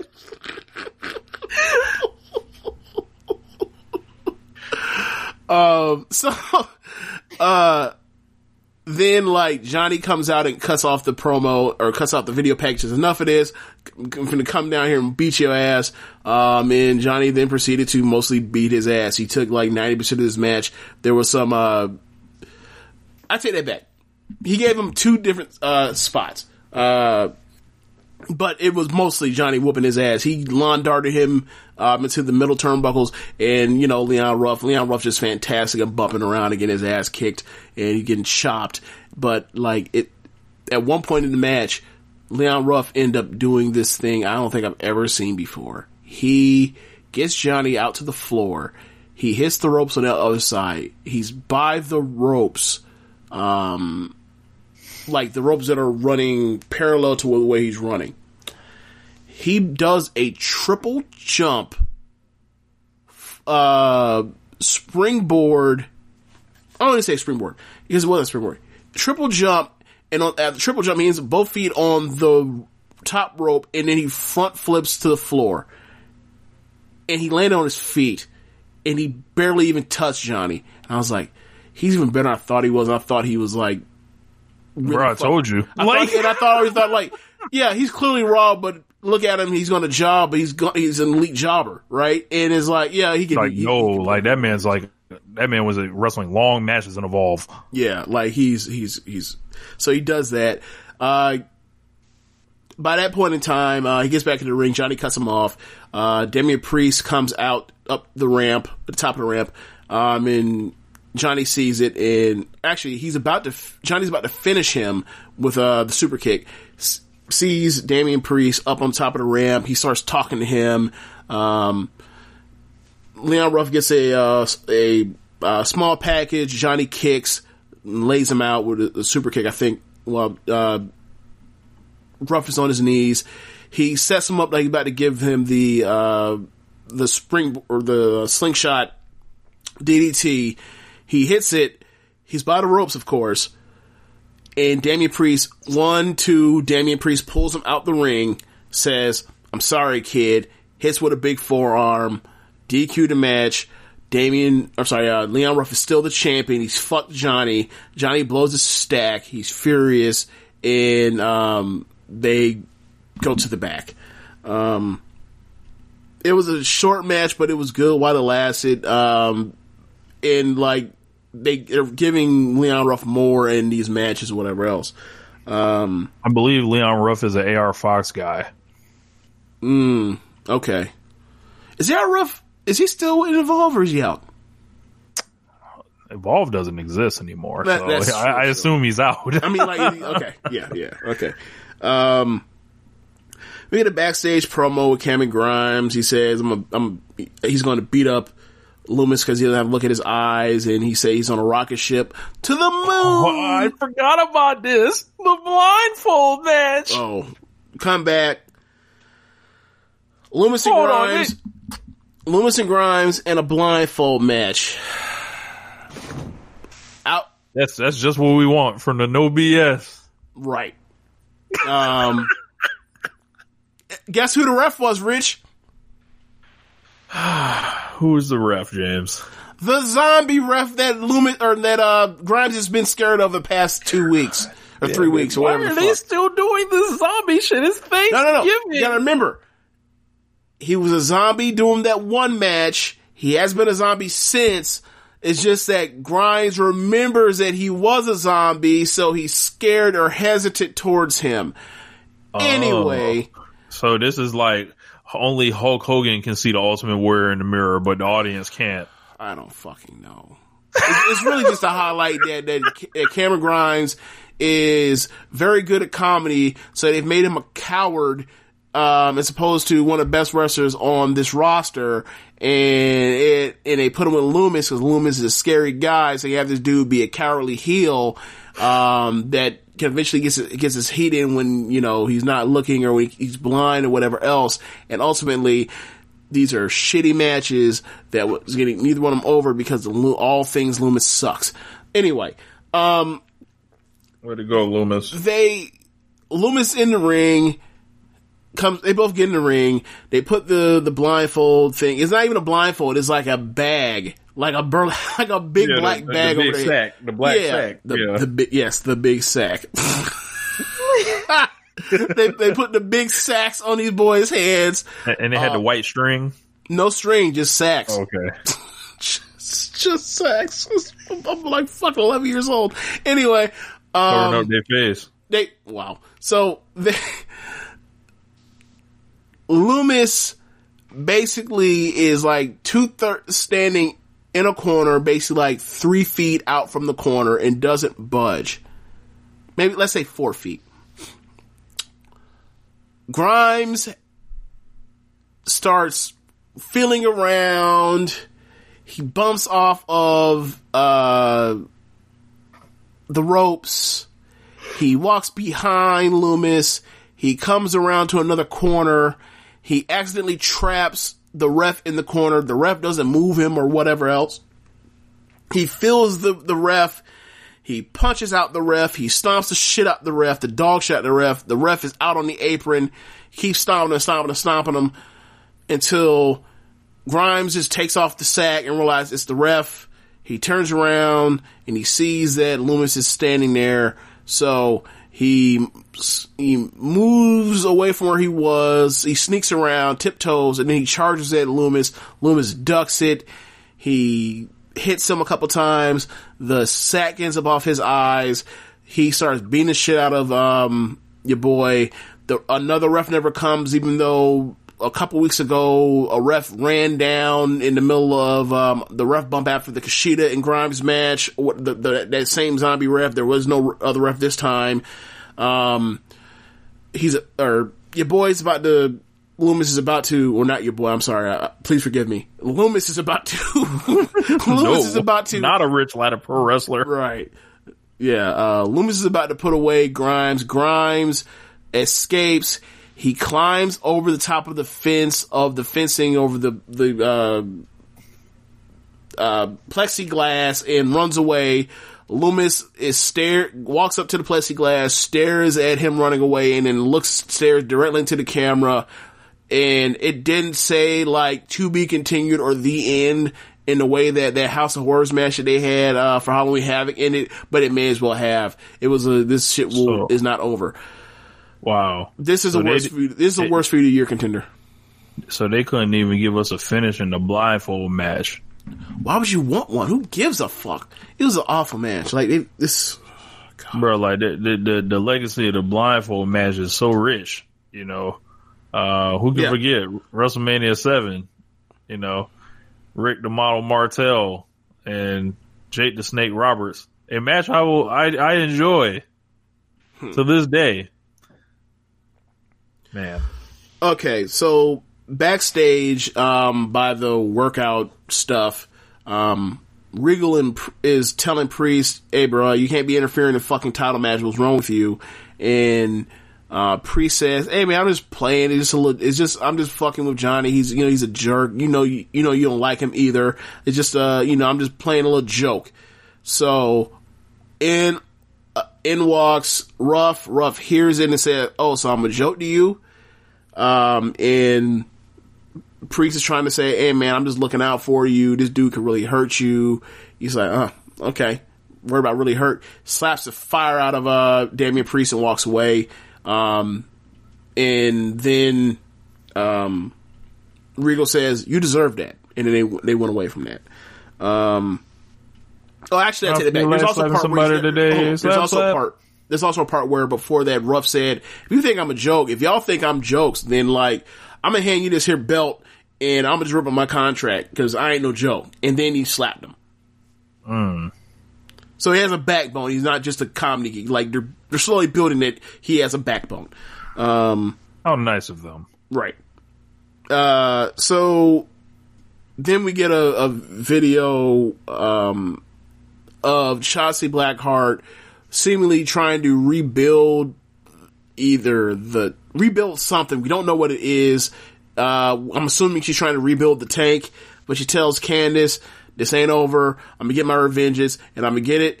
at War Games. So So, it's like the new No Limit. Like she's trying to rebuild the tank. sure. You know, you know P Miller clothes. You know, Little Romeo. Anyway, um, yeah, so we up getting December 6th. So, um, that's a sun, that's a Sunday following, um, the Omega and, um, Moxley match. So like, why do they have to captain teams? Say, say again? They they can't just have one on one match. Like they got to have a war game match too. It's War Game season, so they're doing War Games. That's all I can tell you. Works They shouldn't be doing War Games because they're in the fucking PC.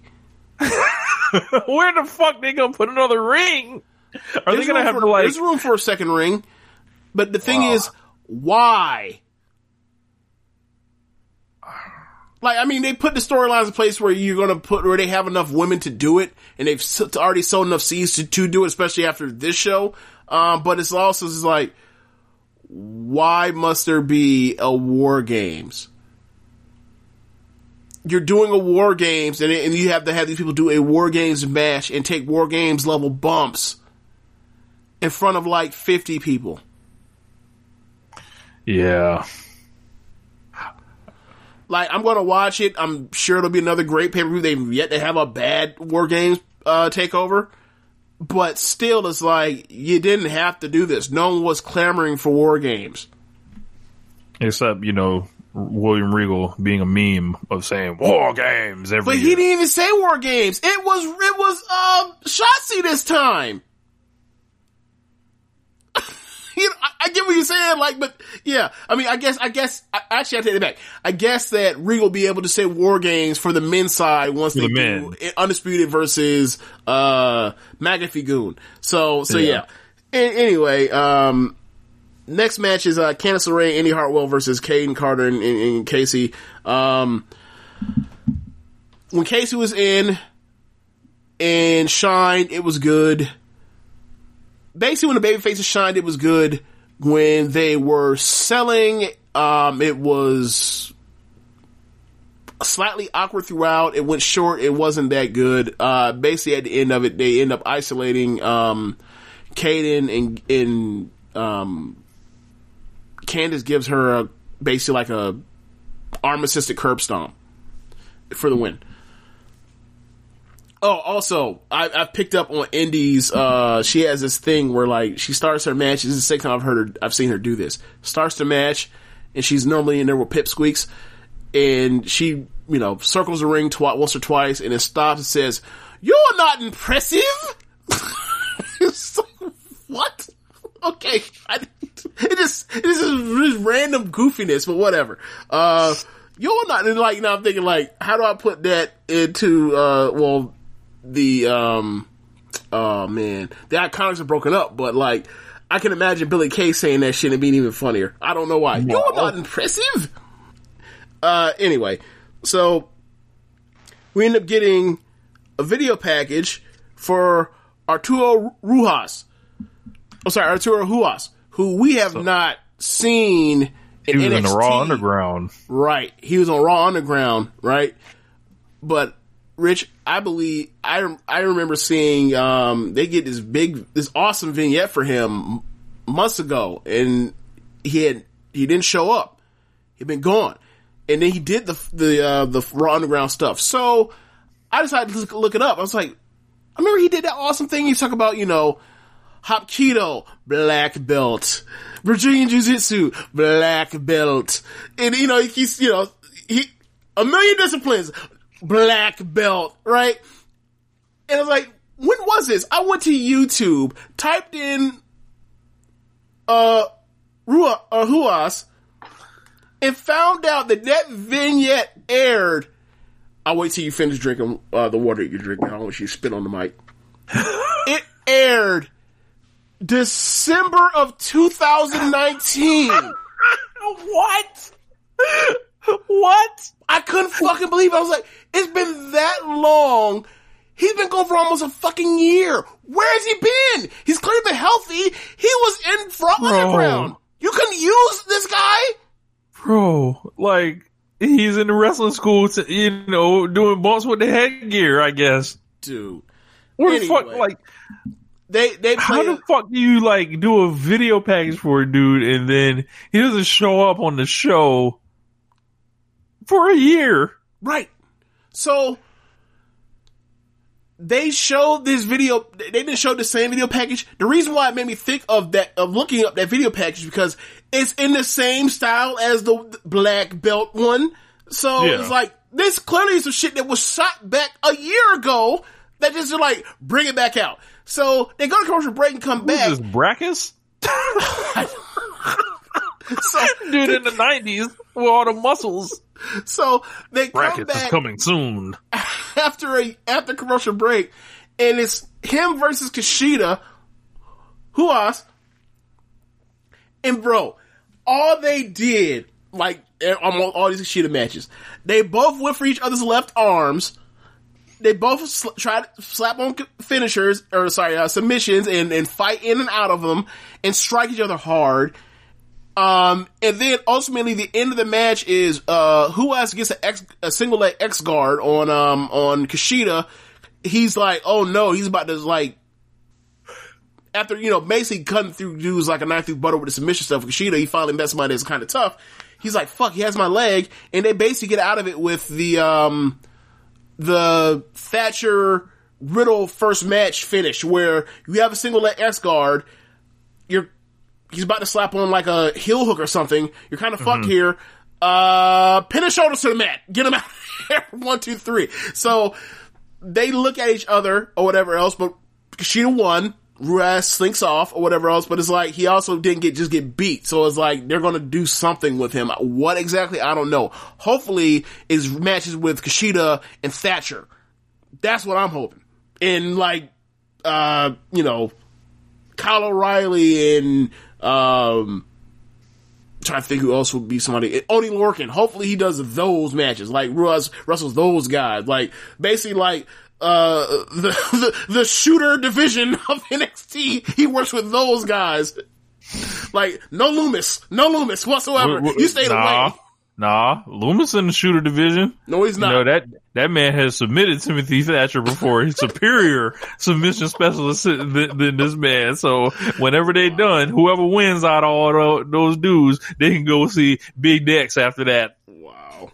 Big Dex. Terrible. Uh, so then after this match, we end up getting, um, a backstage promo with, uh, Ember and Toni Storm, uh, as they're about to go face Raquel and Dakota.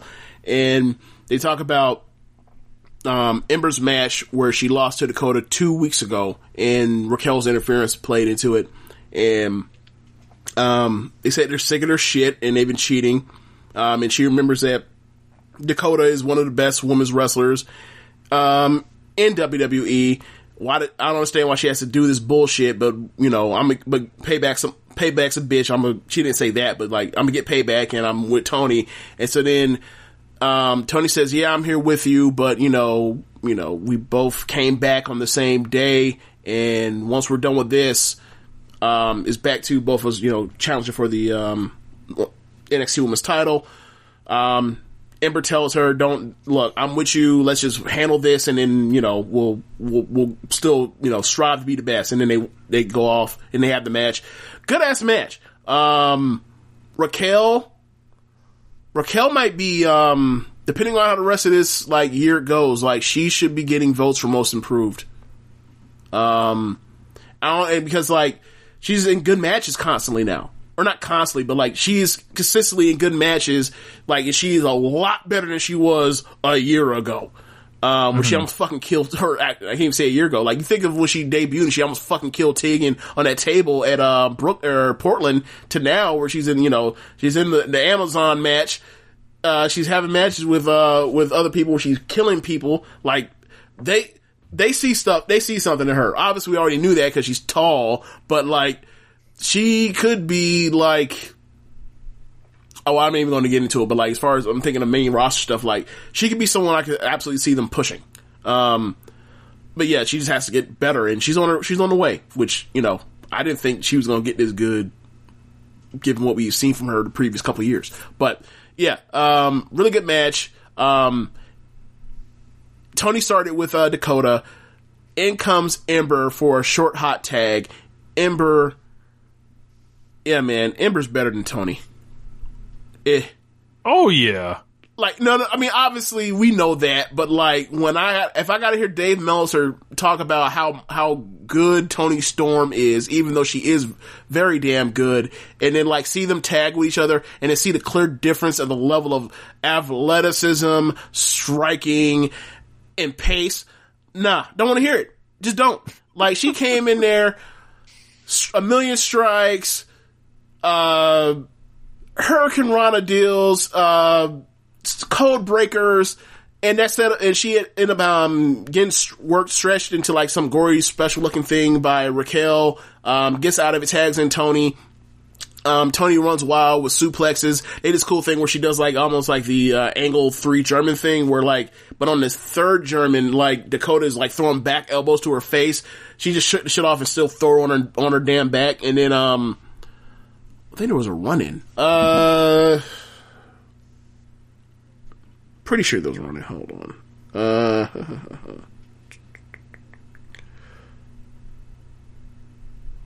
oh, I'm sorry. Um, Dakota ended up, uh, everybody ended up out the ring. Dakota ended up getting Toni back in the ring, and uh, Toni ends up like sucking her with the inside cradle for the win. Um, after that, uh, Dakota and I'm sorry, uh, Candice and Indy come down to the ring and help uh, beat up Ember and Toni, which sounds like. And after that happens, you see uh, the four smiling at each other, the four heels smiling at each other. So he's like, "Oh, we know what." Okay, Dakota, Candice, Raquel, Indy is the heel team for Women's War Games.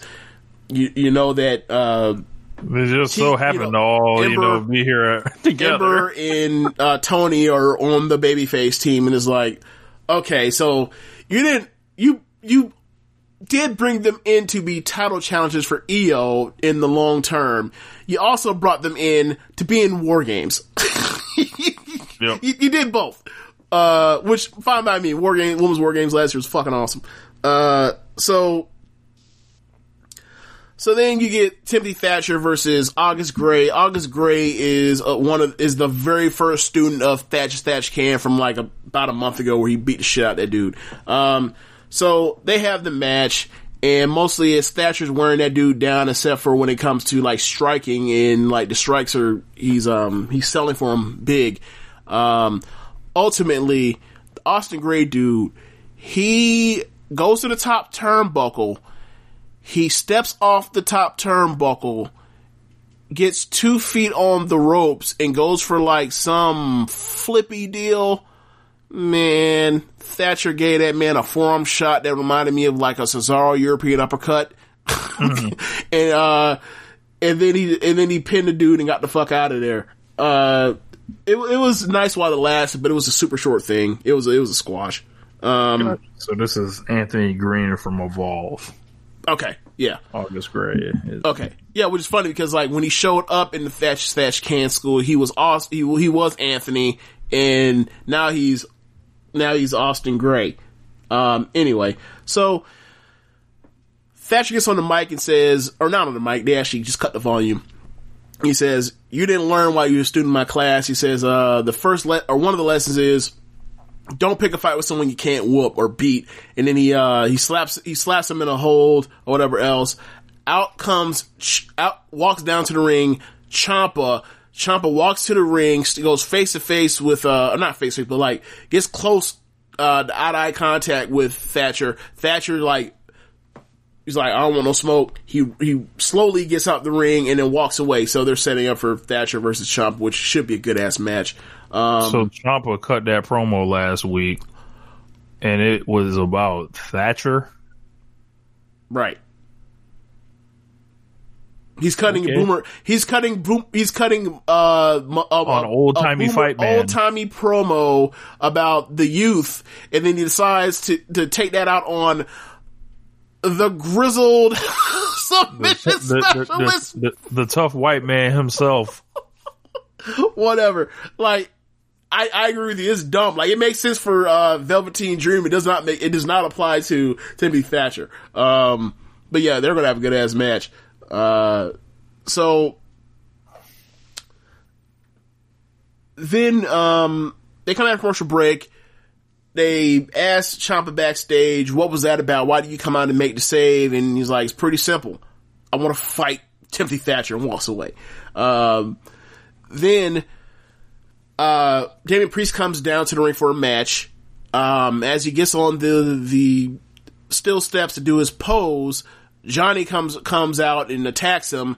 They brawl around the ringside area. Uh, they tease like they're going to hit each other with big moves um, on the uh, table. Ultimately, um, neither one does. All of a sudden, Leon Ruff comes down to the ring um, after those two finally get back into the ring fighting. Um, and he's trying to help beat up Johnny, but Johnny keeps ducking, so he ends up like hitting Damian Priest. Ultimately, it leads to uh, Johnny charging while Damian Priest is in the uh, or in the ropes or on the apron, and Ruff either sidesteps or helps or you know reverses the momentum and throws both of them out the ring. And then they cut to this shot, which is a great shot. Uh, they cut to the shot where Johnny uh, of the mat looking over the uh, looking over to the uh, uh, stage. You see Johnny and Damian Priest's heads both slowly with a face of like, what the fuck or how dare you in disgust and anger, both at the same time in unison, rise above the sea level of the ring. Uh, and they're both looking at this dude like, what the fuck slash, I can't believe, I didn't know he was actually that good. Um, so they're both pissed and they both get into the ring. And as they both get into the ring, uh, Leon Ruff, like, uh, I think he does a tope out the ring and, and lands on his feet and, and comes out unscathed. Um, so, uh, he, uh, he ends up saying that he wants a, uh, triple threat match. Um, or actually no, later in the show, they, Damian Priest or Johnny Gargano is looking for him and Regal has let, lets it be known that like he has requested a triple threat match for North American title. So they're going to beat him to get the belt on one of them two. Um, or they're just going to pin Johnny again. I don't know. Whatever. So, oh my God. Uh, we're told that next week, uh, Barrett won't be there for commentary, so they're going to do Kevin Owens, um, in commentary. So it's like his one year, one time a year where he does charity for NXT. Ah, Uh, bro, they were stretching Regal out thin this week. They had they had Regal, the the general manager of NXT, work as a truancy officer and show up to Boa's apartment door, not on it, as Boa, where you been? You weren't you weren't at the PC this week. In fact, I haven't seen Zaya at the PC in two weeks. What's going on? Boa says, yeah, didn't come in. Um, this after they recapped, uh, the, uh, this shit. They, they show the, the, the dragon, they show the old Asian dude come down. And Shang put-? Yeah, it- it- yeah, may as well be Shang Tsung. Have you seen pictures of this shit yet? no. It, it, it's Shang's, it's, it's Shang's Tsungus. Anyway. So, so um, is it Shane some Mortal Kombat one like with the gray hair, One, or is it one, like one, oh okay, absolutely yeah. one, absolutely one. Uh, so they tell us while they're replaying what happened last week that like, yes, his name is uh Shei-Fu or Shifu, Shifu, because I remember it sounding like seafood, Shifu, and that translates into master, and I was like, God damn it. Anyway, back to uh, the truancy office, the truancy check. Boa says, uh, she, I, I, I, I didn't show up. He didn't give a good answer why he didn't show up, he said she's coming. And then, um, he's, Did and- Regal show up with a mask on? no, no. So then, yeah. so then, uh, exactly. So then, when asked about Zaya, he said she's hiding and then he said that she's coming. She is clearly another wrestler. I don't know who she is, but whatever. Um, I, I just like, God damn, they got Regal on like five different segments.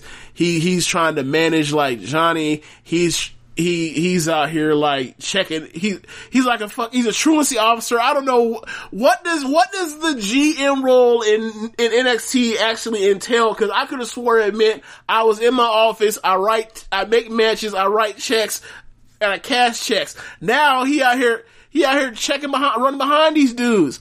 I, Staffed in during the pandemic. I guess so. You showing up to work? Are you showing up to work? like you coming? Not like yeah, okay. That's a that's a you know that's a no show no call. Just hey, bruh, why? Like he couldn't make the work? phone call. He he couldn't make the phone call. Like maybe his phone died. I wish he, I wish he had Real- commute. I wish Rick and William would show up to my close to my house. What are you doing here? You didn't show up to work. Where's your so, mask? yeah, where is your mask? Where do you? Can't let you in. COVID. Yeah, You know. Oh, it's yeah, yeah. Hello, hello, hello, police. Excuse me. Hey, come get this man out of my community. what are you doing here? Remove him from the paint. He does not belong. anyway, um, we end up getting the uh, Rhea versus Io, the uh, title match. Uh, good ass match. Actually, great match. I gave it four stars. Um, it is basically Rhea's big, Io is faster. Um, Io gets a hold of Rhea's left arm and goes to work on it through different ways. Um, at the end, she ends up from that point of she picks out that arm. She starts to dominate. Um, Rhea ends up getting her ear busted at some point. It wasn't like a ruptured eardrum. It was more like one of her mini piercings in her ears, like got ripped or something, and she starts starts bleeding. Um, as she as she fights up, um, or fights back and gets control of the match, she re- she she reaches for her ear and finds the bleeding and like wipes it across her face like uh almost like um football uh eye black. It was cool. Um, so ultimately, um, Io ends up slapping. Oh, sorry, Rhea ends up slapping Io in um the prism. You know her big her you know her inverted uh Texas cloverleaf deal. Um, and Io makes the ropes as Rhea is trying to slap it on, but can't slap it on that well because her arm's jacked up. Um, go through a couple a minute later in the match. Uh, she's about to hit her in the riptide, but Io escapes and slaps and hits a spike DDT out of it. Um, Io ends up twice getting an armbar. Uh, Rhea makes the ropes, and then after she gets up after climbing out through the ropes, Io hits the other ropes, comes charging through the ropes, hits, hits sunset flips over, gets gets Rhea, and then sprints once she gets her feeding and power bombs her onto the table. The table just explodes. Um, Rhea um, just barely beats the ten count, and the second she gets through them ropes, Io was on was down in the corner. The second she gets through them ropes, Io jumps up, gets to the top turnbuckle, and uh, hits the moonsault on, on Rhea's back and pins her. Great match. Um, after so they replay all the stuff, um, and then um, Rhea uh, shakes Io's hand. They hug. It's it to me. It seemed as if like this was a write off for Rhea, like she's going to the main roster. Um, so I don't know, but uh, that's the way it seemed. Um, and I imagine like what, basically for me, I thought that either they're writing her off or and or her final thing will be women's war games and it'll be you know those two plus Toni plus Ember versus the heels or whatever else. And you can always shoot, you know, an angle where Rhea, Rhea turns on Io in the middle of the match or whatever else. But um, it could be a call up. I don't know. Um, so after this, we end up getting um, Finn Balor comes to the ring. First time we've seen him since, um, or in NXT live since he ended up uh, getting his jaw broken last takeover. Um, he talks for like two seconds, and then out comes McAfee Goon. Um, they interrupt him. Uh, they put themselves over. McAfee is even more annoying than normal. Um, it's almost like he's like doing like a rock cover, but like he's trying to make us not realize it's the rock. Um, it- but whatever. Um, ultimately, he buries undis- he, he talks about how tough they are, talks about how they're the four, the greatest four man faction ever. This, you know, Lorcan and Burch are the greatest tag team ever. Um, you, you should have seen us. We've been, we, you know, you say that you watch, that the business watches you, you don't watch the business well. I know you've been watching how we've been dominating NXT the last few weeks. he says, he says, uh, uh, the big hairy bastard, dead. Drake Maverick, dead. The undisputed, all dead, dead, dead, dead. Um, so then Finn Balor grabs the mic and says some, some line about the big cat is back or something about a cat. And I was like, what the fuck? Whatever. Long story short, he says, I, I got a trick up my sleeve. Lights go black. Undisputed comes out. They beat the shit out of McAfee Goon. Uh, Adam Cole pump kicks uh, McAfee in the face and lays him out, and then they go black. That was NXT Man, so Finn Balor sounded like he's not ready to wrestle at all. still. Um, Rhea He got- Ripley, they they finished her off for good. Maybe, probably. Like what a year.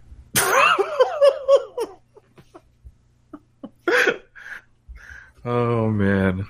Uh, remember last year when she won the belt? Yeah, it was like one of the best moments of the year in wrestling. Yeah, I do. Um, the only thing that she's had, the only thing that she's had to keep her warm at night is these good ass matches. But the, but the system has failed her. Yeah, yeah. Man, what? And you know, maybe she'll get to beat Charlotte. Yeah. Even then, but check this out, right? Look, the ship has sailed already. It does not matter. right. Like another part about it is like, I see Survivor Series. I see Lacey Evans in there. I'm just Yep. like, what the fuck? Like Rhea Ripley is awesome. She's awesome. And y'all went with that as opposed like y'all went with the MAGA gimmick, and the shit didn't work. It immediately flopped And- because look, because no one gives a fuck in 2000 in 2018 19 20 about some gimmick if the person ultimately when it comes down to it can't get it done in the ring and she's not even close to getting it done in the ring Also, so it don't like, matter That MAGA shit is out of here. So like, it's like her gimmick, like, is almost like it's in the past already. um well you got to remember the demographics Well, I mean, in yeah. of the fan base so that's what they were Yeah, like placating it- to and like the thing is like even they, they don't care because ultimately they know the goods ain't there in the ring and that's what people are watching this shit for mostly that are young anyway So Lacey is 30 years old, and this goes back to what I was talking about last week with NXT. Like, you don't want to leave women in NXT too long. It's a cosmetic thing, I feel like. So, um, this is where we are, where we are. Yeah. So, it's a cosmetic thing. Meanwhile, like the Fiend's a top star. yeah. Yeah. Oh, by the way, I didn't mention this on um during the broadcast. Braun Strowman. Braun Strowman is either fuck it. I'm gonna say it. I think he got his body done. I think he went to Mr. Miami or He's, Miami. he's been working out and dieting like crazy. Yes, he has. But I also uh see what his midsection looks like and what the skin around his midsection looks like, and it looks like he got his body done. Mm, maybe. It like he got hit with two of them things on each side. Bap bap. um, no shade. Like you know, he looks great. He looks great, but um, and also like better shape than any time he's been in his career. Yes, he looks. He's his physique like he's leaned out. He's he's leaner than he's ever looked. So it's not just all that, but like it, all I'm saying is like he's had gotten some help. That's all I'm saying. Um, I don't I don't necessarily think he even needed the help, but he went. But I think he got him some help.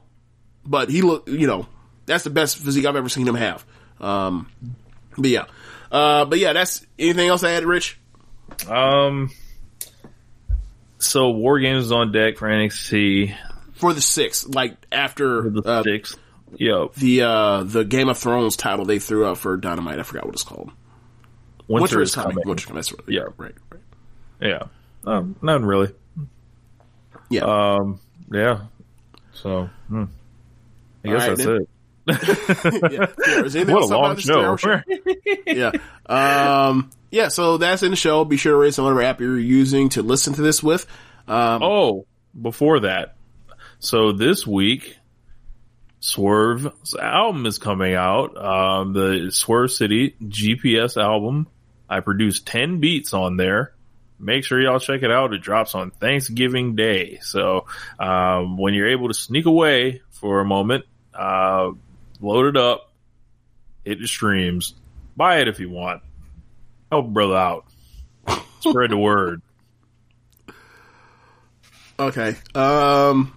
So yeah, you know, I, you've been working on this for months now, right? Months. Yeah, yeah. I got like a couple features on there. I got so I got a solo song on there, a song called "Nervous." I think I'm gonna do a beat breakdown for it um, sometime this week. So look out for it. Got some, some dope stuff coming. Yeah, definitely. And um, once it's up, we'll put the link of it in the description. Um, Yep. but yeah, that's in the show. Be sure to rate us on whatever app you're using, listen to this with. Um, tell the folks about the Social Suplex Podcast Network. Uh, go to prowrestlingtees.com slash social suplex and pick up some official Social Suplex Podcast Network merchandise. Um, also be sure to Hey, it's out the the other- time too, also because they got them Black Friday sales coming. That's and all that, and the holiday season coming. So you know, unless you're in Australia, you know, because I, I heard One Nation means something different out there. what up, Joe? What up, Sam? Um, yeah, you know, go, go ahead get you some One Nation stuff. Right, right. Um, also be sure to check out the other shows on the network. Um, on Sundays and Mondays, we have this show, One Nation Radio. On Tuesdays, for now, we have Keeping Strong Style. On Wednesdays, we have the Rick and Clyde Wrestling Show, Wrestling Podcast. Um, every other Wednesday, we have Gorman Watches Shit. On Thursdays, we have the Grave Consequences Podcast. On Fridays, we have 8-Bit Suplex. And on Saturdays, we have All Things Elite. Thanks for listening, y'all. Bianca, Rich is showing me a picture on camera of uh, Bianca Belair with The Undertaker. That seems incongruous. yeah. Uh, anyway, later, y'all. Peace.